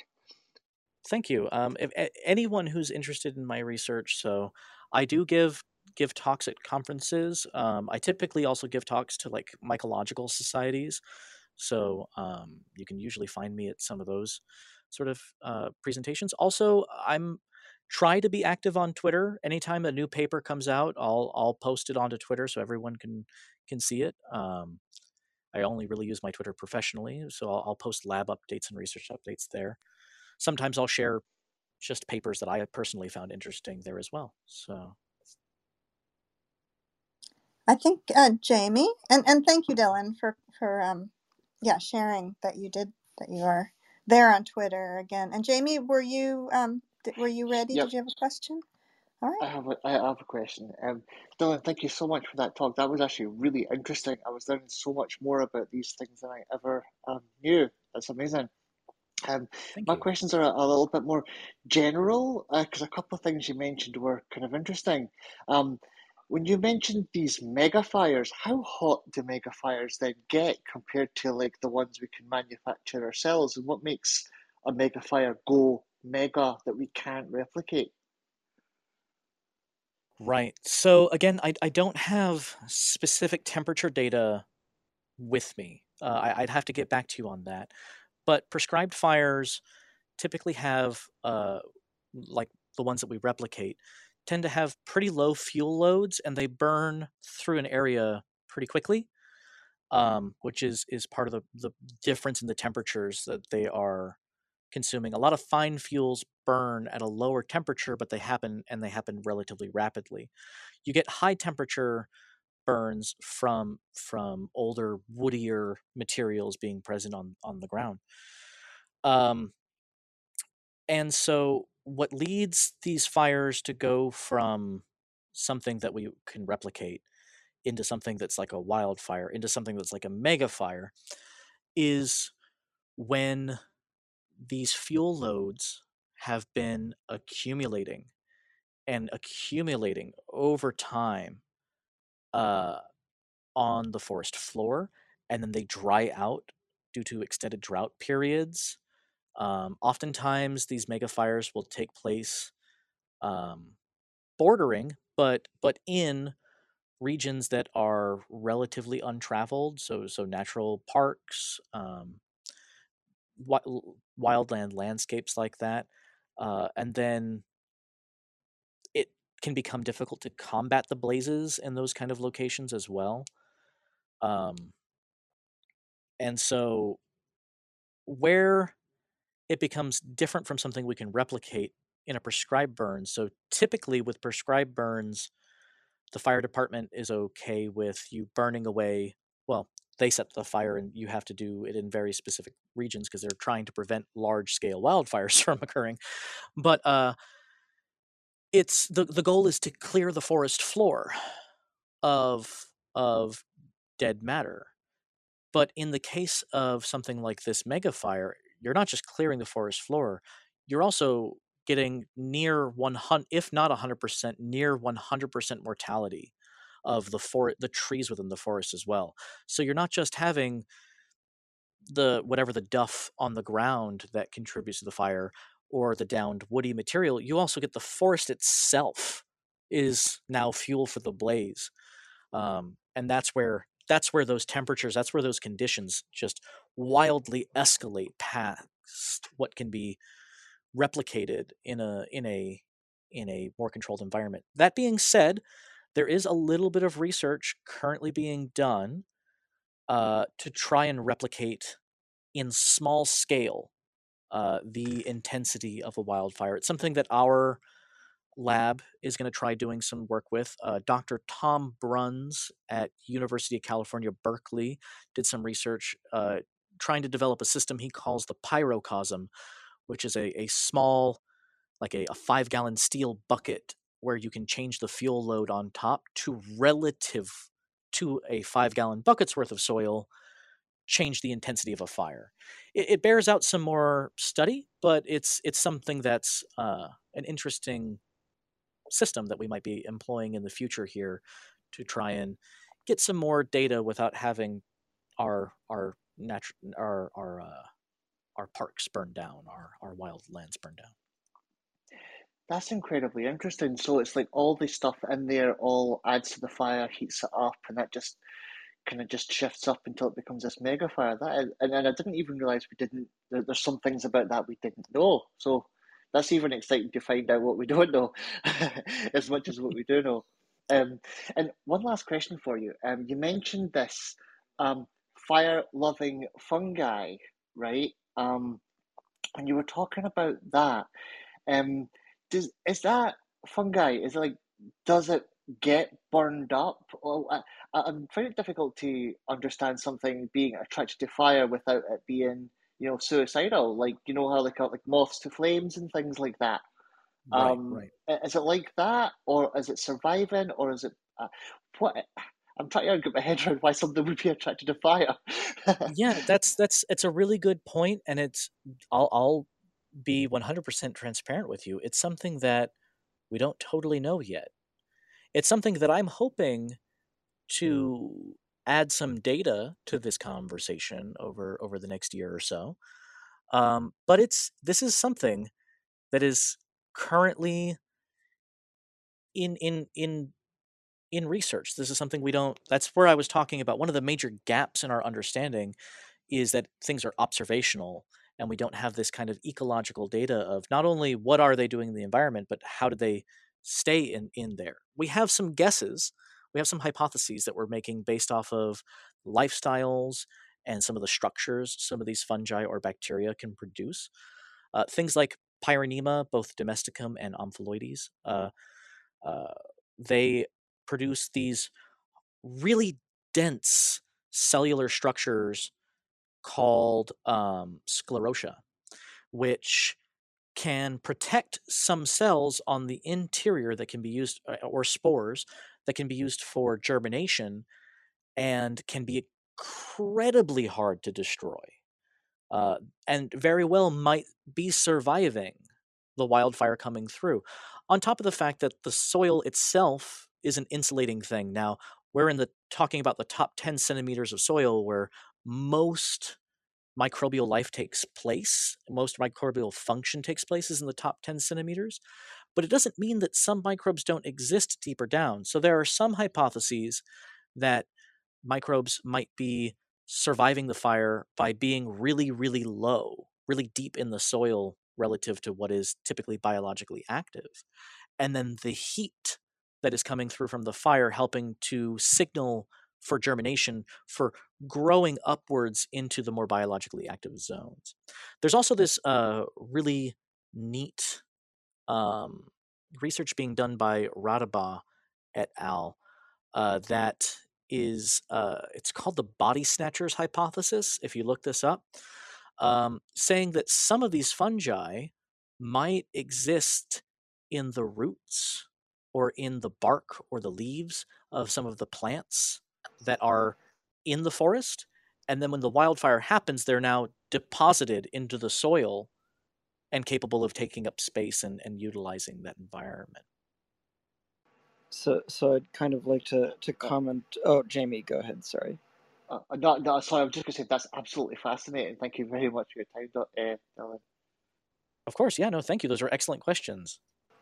So it's obviously not the same ecosystem, but I did get to go through the burn area in Joshua Tree, and there were some remarkable things that I noticed in terms of how some of the Joshua trees would char, but tissue underneath wasn't really burned, and so if there are endosymbionts in there, that would really line up well with your previous comment of ways that things could survive. There's back and forth in this, and unfortunately, Grepley, who actually was there with me, isn't with us right now. But as we were going through there, okay, well, let's step back. Joshua trees depend on a particular. There are two types of Joshua trees. One of them depends on a particular type of moth to make it through its life cycle, which might not be around anymore. So this may be part of the tragedy of Joshua Tree, although, again, back and forth on that question. But one thing that we did notice that was just like so amazing about what was happening there was that there's new growth coming from the roots of burned and dead Joshua trees.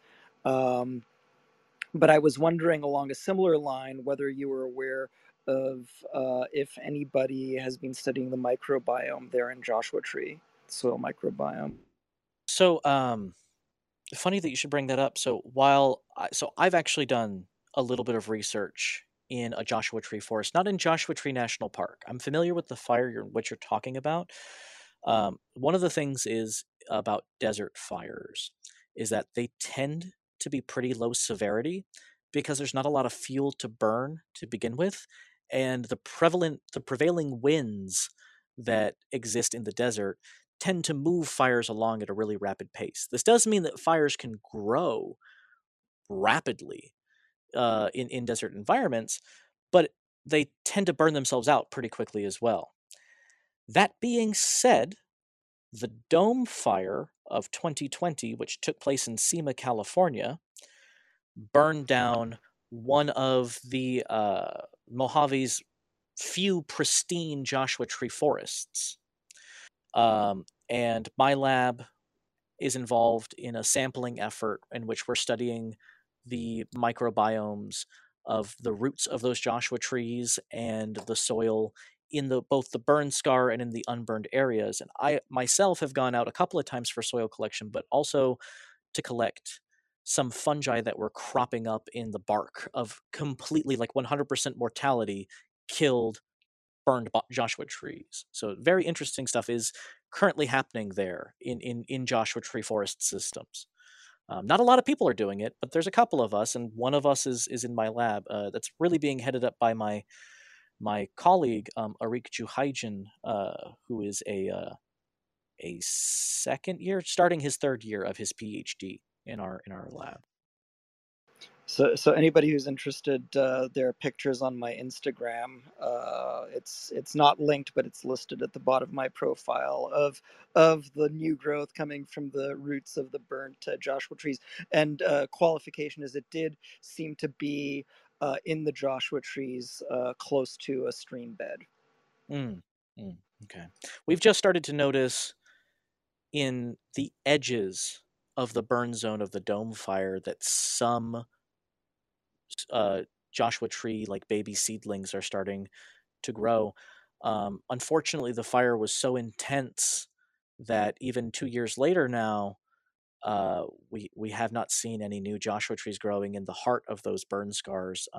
The Park Service that manages the Mojave National Preserve, which is where Cima, California is and the Dome Fire took place, is looking at transplanting some baby Joshua trees from a nursery into the soil there to try and expedite the growth. And that's something that we're studying along with them to see about that. But there's interesting work being done. So, sure. So were they seedlings that were independent of anything, any, you know, dead trees?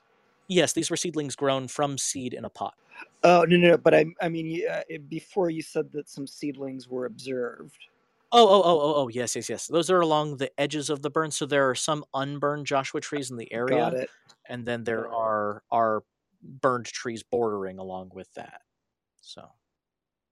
Yeah, so I'm going to send your links to my friend Leslie Purd. She used to be a geologist and did lots of field work in the desert. And I think that she and you will have some interesting conversations if she gets in touch with you. Well, very cool. Thank you. Dylan, you're going to have so much reading to do after we're done with you. This is great. I see Christopher flashing your mic. Christopher, the mic is yours. Welcome to the stage. Christopher, was I mic'd? I tried to say that I saw Christopher flashing his mic and that now the mic is yours.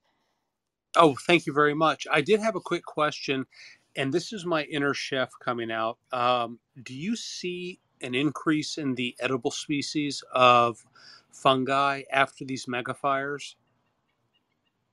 I always get at least one question about this, and it's usually people who are hunting for morels after the fire. Guilty.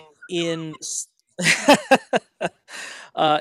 some, it's really typical in pine ecosystems to find morels after the fire. There are two species of morel that are known to associate positively with fire.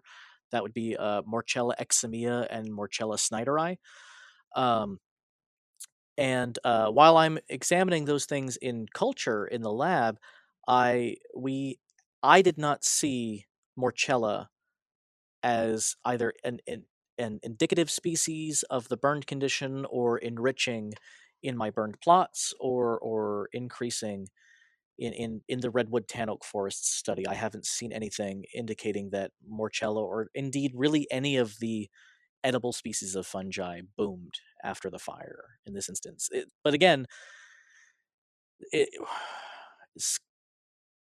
there are different scales of fire. There are fires and then there are mega fires. And with these really destructive and really intense fires, you may not be seeing some of these things you would typically go looking for after a wildfire. So does it, in essence, is it sterilizing the cultures or is it just killing them off entirely? It is possible that it does get hot enough to be not exact. Sterilizing the soil isn't what's happening because there are living things still there after the fire takes place. But it might be too intense for the Morchella to be existing. A lot of edible species of fungi are degraders, or they're what we call as saprobes. And while we get to saprobic fungi growing after the fire, they tend to be a little bit more specialized in terms of what they eat. And again, this is one of those areas where we're bordering on what isn't known. about fire and fungi, and it's something that I hope to be working on because it is my working hypothesis that one of the major drivers of which fungi you're seeing after these wildfire events like this are that they're probably a little bit more specialized towards breaking down some of the unique carbon structures found in charcoal and biochar and charred materials. Thank you so much. Mm-hmm. Thank you for the question. This is great. I wish we had snacks we could share now after that question. Well, maybe that's coming in the app update. So, okay, who's next? We haven't heard from Scott yet. Thank you for flashing your mic, Scott. The mic is yours. Awesome. Thanks very much for having me up, and thanks very much for the presentation. It was great. Relative to the previous conversation, and a couple earlier as well, as far as I understand it, you know, the cultivation of bacteria in petri dishes really only allows about 1% to actually thrive and survive in that environment, compared to, you know, the vastness of the cultures that exist in soils living in symbiotic relationship with, you know, thousands of others. There's a technology I remember reading about a while ago called iCell. I posted a link in the chat on it, and it was specifically designed to be able to isolate multiple different types of organisms and then continue to culture them, sort of more in situ culturing. And it was really sort of born out of this idea of trying to understand sort of the dark matter and the unknown and uncategorized organisms that we don't really have. And I was curious if A, you've heard of this, B, if you've tried that within some of your experiments. You know, there's the other article I posted, which is where I first learned about it, from 2016. You know, you can see it details quite lengthily, details sort of its creation and some of the researchers that are part of it. I think, you know, the article focuses around, I think his name is Dr. Slava Epstein. He's at, I think he's at Northeastern University now. He's a soil scientist. Anyway, I was curious on your thoughts around that, and just, you know, the vast other microbes that we don't know, and maybe would surprise us if the culturing was easier. I don't know. That's an excellent point. So there are a couple of. So first off, I am somewhat familiar with this technology a little bit, tangentially. I have not employed it myself. Some of these are kind of expensive lab techniques to really engage in. I do know of a lab that is working on, not with wildfires specifically, but Dr. Jeremy Dodsworth at Cal State University San Bernardino has developed a system that he calls molecular tweezers. It's this flow cell sorting machine that's capable of moving a single bacterial cell, isolating it and putting it into a flask. And he does this for trying to improve the culturability of geothermal hot spring microbes, which is what he studies particularly. And it's some interesting work. I will say, I'm a big proponent of Dr. Paul Carini's line of thought when it comes to the culturability of microbes. And the first of that is Dr. Paul Carini, if you're interested in the culturing of microbes, is definitely someone I would I'll write his name in the, I can write things in the chat, can't I? Dr. Paul Carini. Is someone that I would suggest looking into. He works on trying to culture the quote-unquote unculturable microorganisms, but also talks about the fact that that idea that there's 99% of microbes can't be cultured is something that's often quoted, and even in academic circles tends to be quoted again and again and again. But it turns out it's a little bit of an outdated concept. A lot of those numbers take place from some studies done in like the 70s and 80s and things like that. But in the last 20, maybe 25 years or so, we've really improved laboratory technique for the culturing of a wide variety of microorganisms. Dr. Paul Carini argues in one of his papers that 99% is actually, it's more like we have in culture currently probably 20% of microbes that can be cultured at the moment.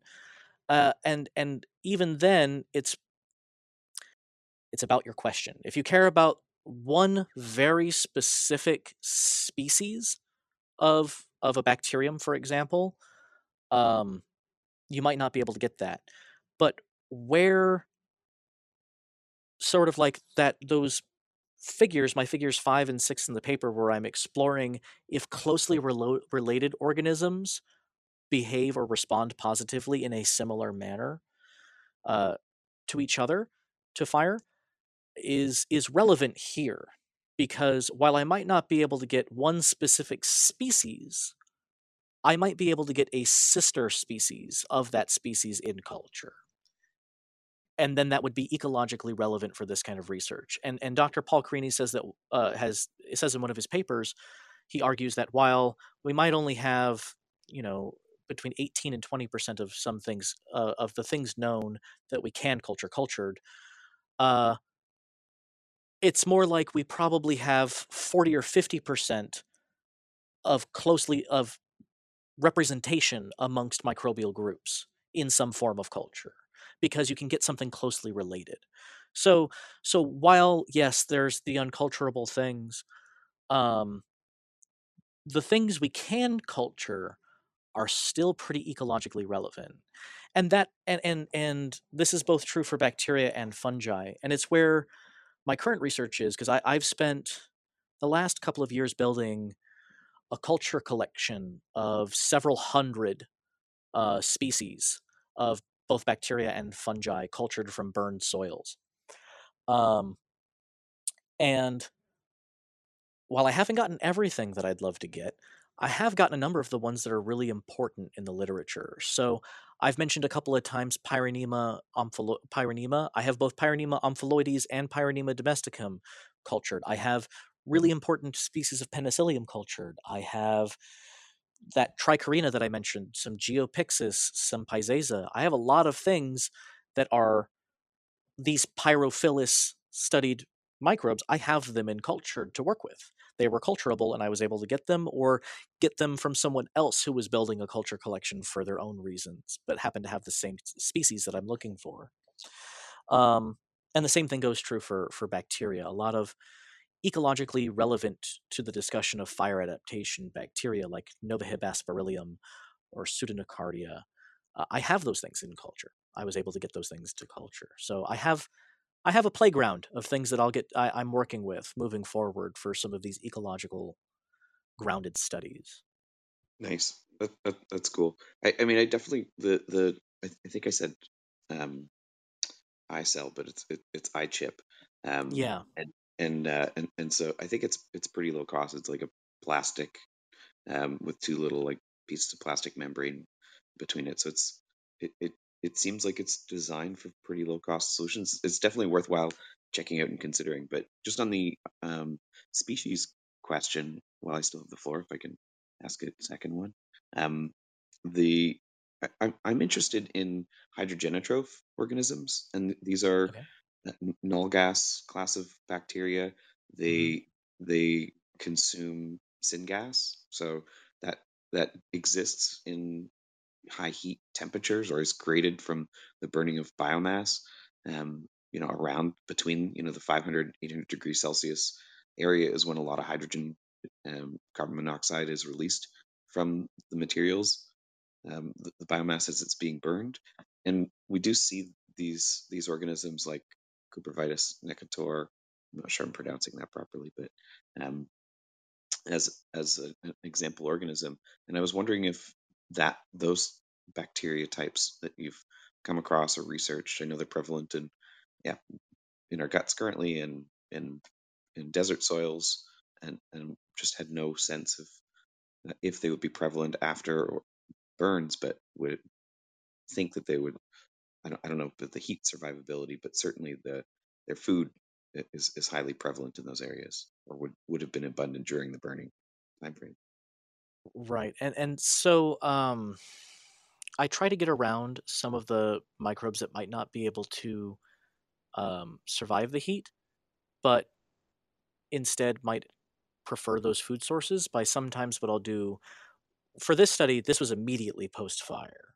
But for some culturing work, oftentimes I'll collect samples that are like 6 months post-fire to try and give some things a chance to disperse in that are ecologically relevant and make use of the available unique nutrients there in the environment.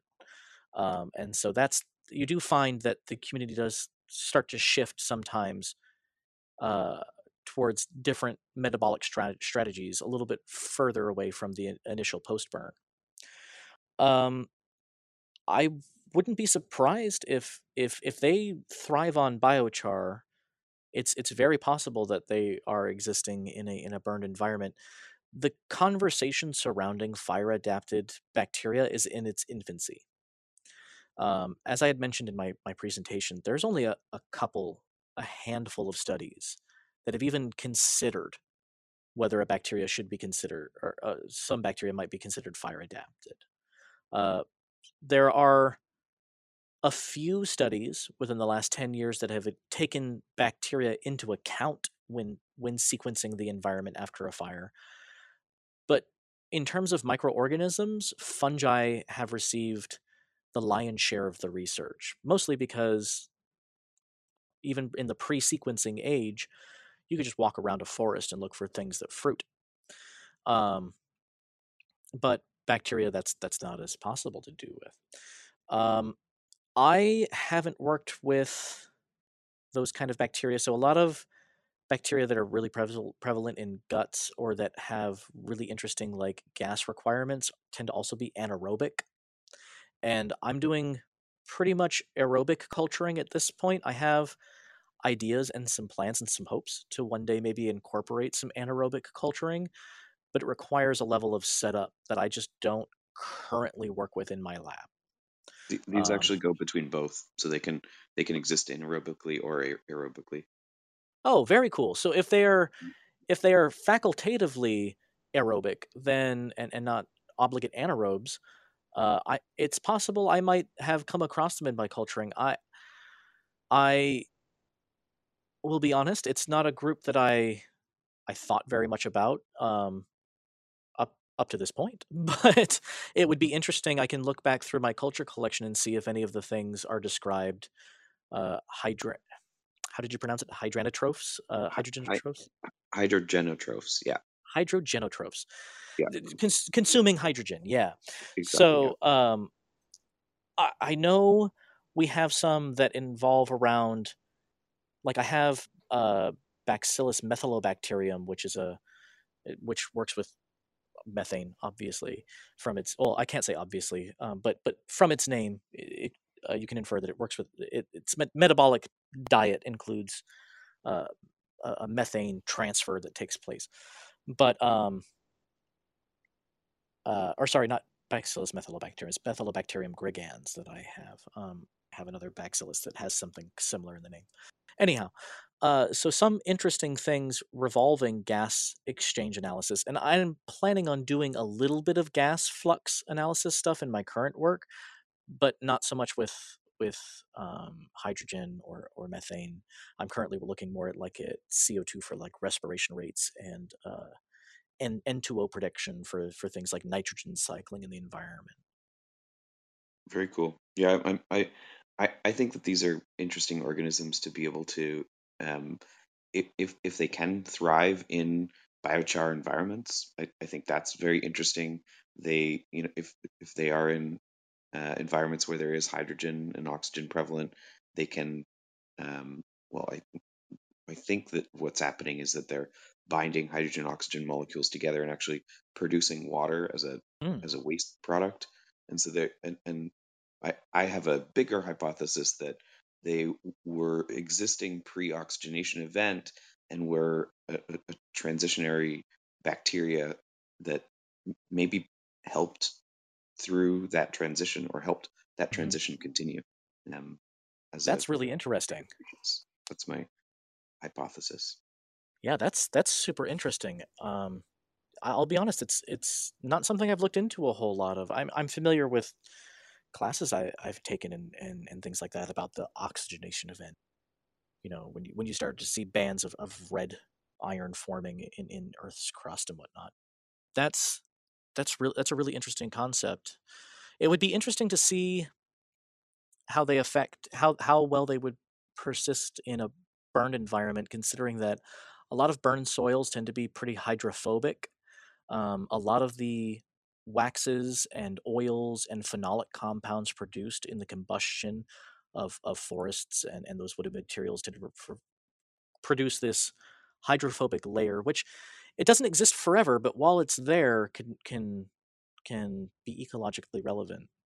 It's part of the reason. I mean, part of the reason is the fact that the plants are dead, and so there's not as much root material to bind things up. But while you get sometimes flash floods after wildfires and such. Very cool, awesome. Well, thanks very much for all the time. I should probably yield back to other people, but yeah, this is great. Thank you. That was really interesting discussion, and you're making me think about some things I haven't really considered with this. I'll have to comb through my culture collection and see if I've got anything that's a described hydrogenotroph. Yeah, thank you, Scott, for bringing that here to the stage. That's amazing. Dylan, we are noticing that we've had you here for 2 hours and 7 minutes and even longer. and we really appreciate you spending your time and energy and mind and research with us. However, we should wrap up. Serena says she has no questions. Katarina, you may, so I'm going to throw it to you, and then yeah, we should wrap up so that with some luck, you will want to come back and spend more time with us. So, Katarina. Thank you so much, Dylan, and everyone asked so many amazing questions, so I really appreciate. Yeah, the question I have for the future, do you think there's a way to find features in these microbes that kind of survive these mega fires and maybe use that in, you know, transfer those characteristics to other micro, you know, to other parts of the microbiome, basically, to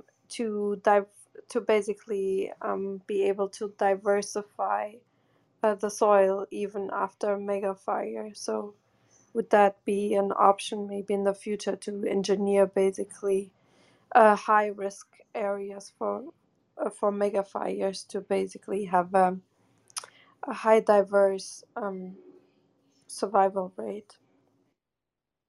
So that's a really interesting concept. So the first part of your question is, can we identify some characteristics of how these microbes might be surviving the fires?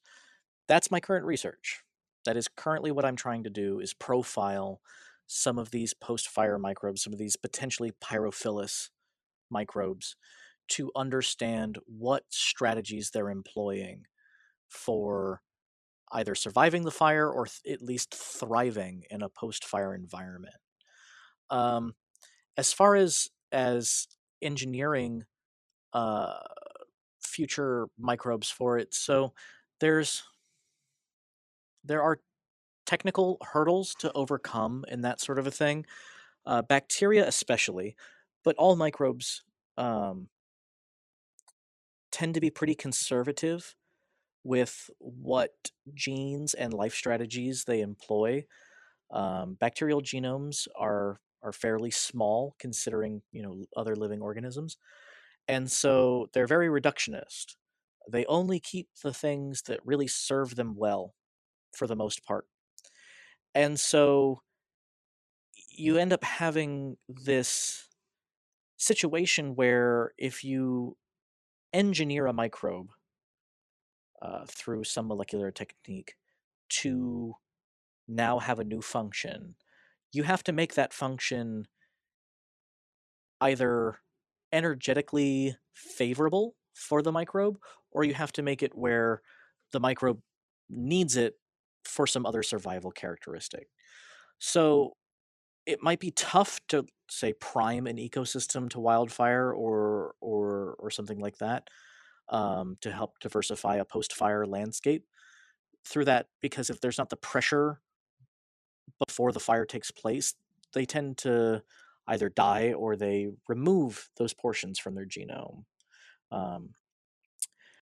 I would say a couple other of strategies that there are to explore that my lab also engages in some of this research, and some of it is something that I'm excited or interested about trying once I've done a little bit more research myself, is looking at, can we apply some of these microbes that are adapted to the post-fire environment en masse to help expedite the regeneration of the environment. So say I manage to profile a bacteria that is just excellent at eating charcoal and charred remains.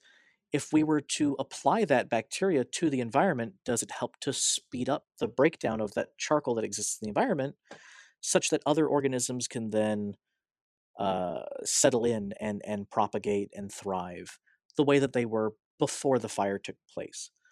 That's an avenue that is really far down the road still, because a lot of these things are still in their infancy, but it is a thing that I am interested in exploring down the road, how you can apply a culture of some microbe that performs a function that you want performed in the environment and seeing if it helps with some sort of ecosystem function. Another way of diversifying the landscape, the microbial landscape after a fire has taken place, is through an ecological restoration method known as whole soil inoculation. So in that instance, you take soil from an unburned zone and apply it to areas in the environment, hoping to restart or jumpstart the inoculation of what the forest looked like before. It has its ups and downs. It's a thing that we're trying in one of our burn systems that we're looking at. It's a grassland system, so it's something that we're exploring and experimenting with at the moment. And it has some promising data coming out of that, but there are some things to consider, like the severity of the fire. As I've mentioned a number of times, grassland fires tend to be less severe than old-growth forest fires. And so if the environment can't support those organisms, those more diverse organisms, they'll still fail after inoculation. So there's a lot of work that needs to be done in this regard. I think there are some pathways forward in the future to using microbes to help us perform ecological function, not just in wildfire, but in a variety of circumstances. That's something I'm very interested in. But I think we're still a ways off from that.